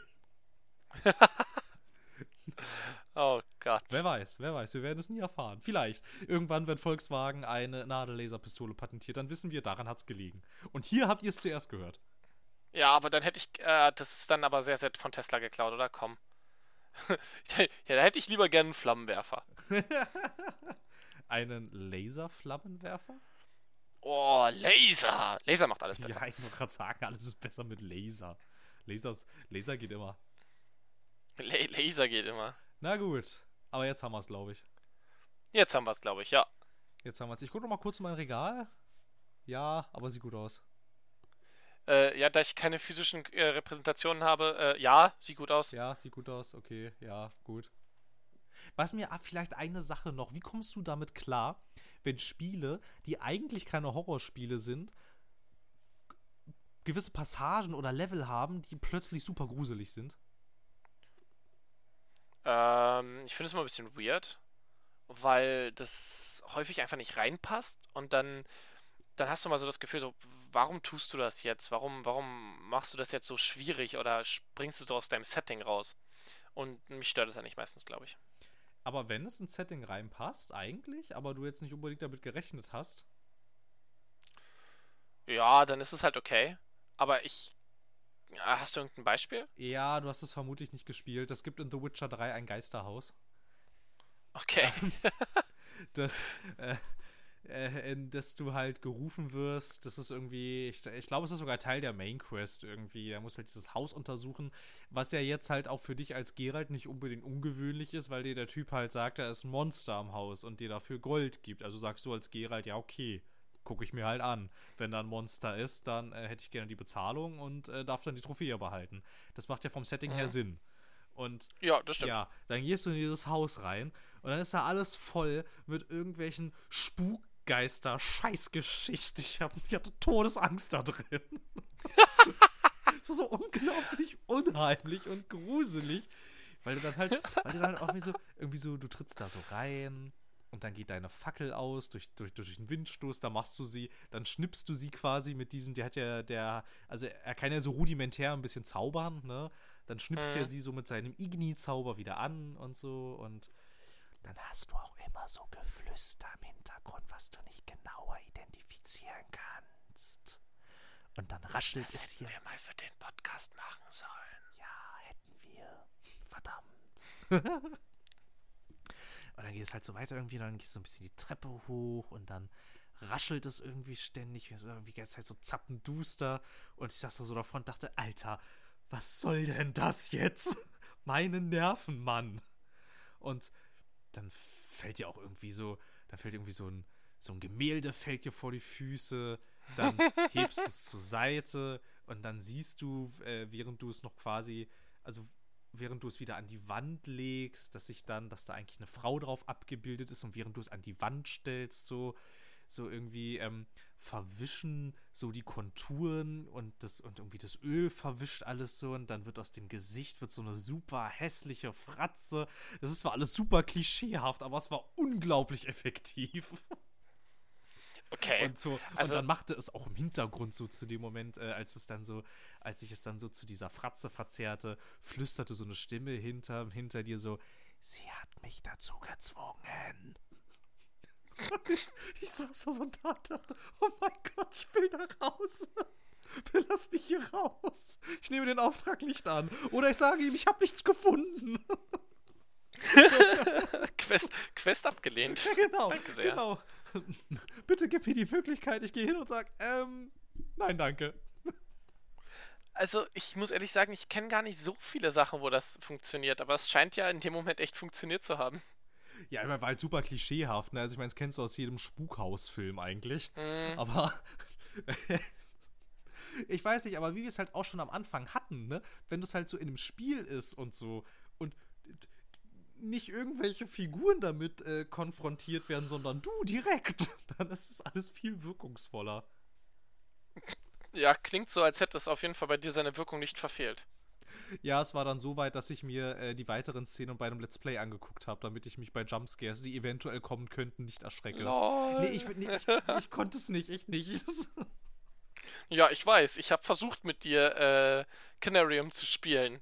Also, ich habe Canarium gespielt. Ja, ich habe zugeguckt und habe schlaue Sachen gesagt. Bist, alle zwei Minuten hast du mal, alle, alle, alle Stunde hast du mal gesagt, oh, ich spiele jetzt. Und dann hast du zwei Minuten gespielt und war so, Philipp, spiel weiter. Was mir zum Beispiel gerade auch noch so einfällt, ich, ich fand auch stellenweise Fallout 3 sehr gruselig, wenn du dich in ghoul-verseuchten U-Bahn-Tunneln rumgetrieben hast, in denen das auch zappenduster gewesen ist. Äh, ja, okay, okay. Also so, so Szenen, die einfach quasi entstehen dadurch, dass es dunkel ist und du nicht weißt, von wo du angegriffen wirst und dann auch so quasi so Pseudo-Jumpscares. Das, das gibt es, ja. Das ist passiert. Ja. Ist okay. Ja, wobei es jetzt aber halt in diesen zwei Sachen, ja gut, jetzt, ja, jetzt Fallout hat sich unbedingt drauf angelegt, ist halt so ein bisschen das Leveldesign und es geht ja dann eigentlich auch. Aber ich weiß nicht, so zum Beispiel, wenn dann irgendwie sowas wie so ein Witcher auf einmal so für einen kurzen Moment zwar nur, aber so total ausbricht und ja eigentlich dann in dem Moment ein anderes Genre ist. Also, das war zwar schon irgendwie cool, aber hätte mir das bitte vorher jemand sagen können? Naja, vor allen Dingen, wenn du meinst, das ist irgendwie Teil der Hauptquest, dann, ja, finde ich das schwierig, weil nicht alle Menschen sind, können gut Horrorspiele spielen. Und ist auch völlig okay. Also, sind quasi dafür gemacht, die haben einfach Angst davor. Oder sowas. Und dann finde ich das eigentlich ein bisschen blöd, wenn du den Leuten das dann so, wenn die Leute zu sowas zwingst, weißt du, so als optionale Nebenmission, ja, ey, cool, aber als, als Hauptmission, äh, finde ich nicht so nett. Ja, ja, ja, wobei ich glaube, ich war der Einzige, der sich darüber beschwert hat. Ich habe nicht mitgekriegt, dass das irgendwo mal größer besprochen wurde. Ähm aber na gut. Ja, es war jetzt also, es war ja auch echt nur sehr kurz und eigentlich war es jetzt halt auch bis, also es hatte halt diese, diese extrem dichte Atmosphäre, aber es halt auch so rückblickend betrachtet, ist ja eigentlich auch nichts Schlimmes passiert in dem Sinne. So, das mit dem Bild war schon ziemlich gruselig. so, aber so an sich, ja, ja ja, ja, ich weiß nicht, so. Mir war schon so ein bisschen mulmig, als dann hinter mir so die Tür zugeschlagen ist. Ich dachte so, ähm, ähm okay, äh, ja, äh, danke. Äh, kann ich bitte wieder Licht haben? naja, na gut. Jetzt haben wir es, glaube ich, tatsächlich so. Jetzt lass uns das Ganze schnell beenden, bevor mir noch mehr tausend Sachen einfallen. Ja, ja, ich meine, Leute müssen es auch noch hören. Ja, ich weiß, ich weiß. Ist schon fast zwei Stunden lang. Aber es macht doch immer so viel Spaß, mit dir aufzunehmen. Es tut mir leid. Ich kann nicht, ich kann nicht raus aus meiner Haut. Schrecklich. Ja. Na gut. Ähm, ja, also hast du jetzt noch was? Eher nicht, ne? Ich hab nichts Alles mehr, nein. klar. Ja, ich bin jetzt auch langsam leer. Es sei denn, du lässt mich jetzt noch länger nachdenken. Also. Nein, nein. Wir beenden jetzt diese Folge. Alles klar. Dann äh, vielen Dank, dass ihr bis dahin durchgehalten habt und dass es euch nicht zu gruselig war, diese lange, äh, diese, diese lange Laufzeit äh, bei eurem Podcast-Player zu sehen und ihr trotzdem eingeschaltet habt und bis hierhin durchgehalten habt. Nicht schlecht. Dann würde ich äh, sagen, ja. Herzlichen Glückwunsch, ihr kriegt ein Achievement. Ja, Achievement, hurra. Übrigens, da drüben gibt es ein DLC. Äh, ja. Na gut, dann würde ich sagen, bis zum nächsten Mal und weitermachen. Jopp, ciao, ciao.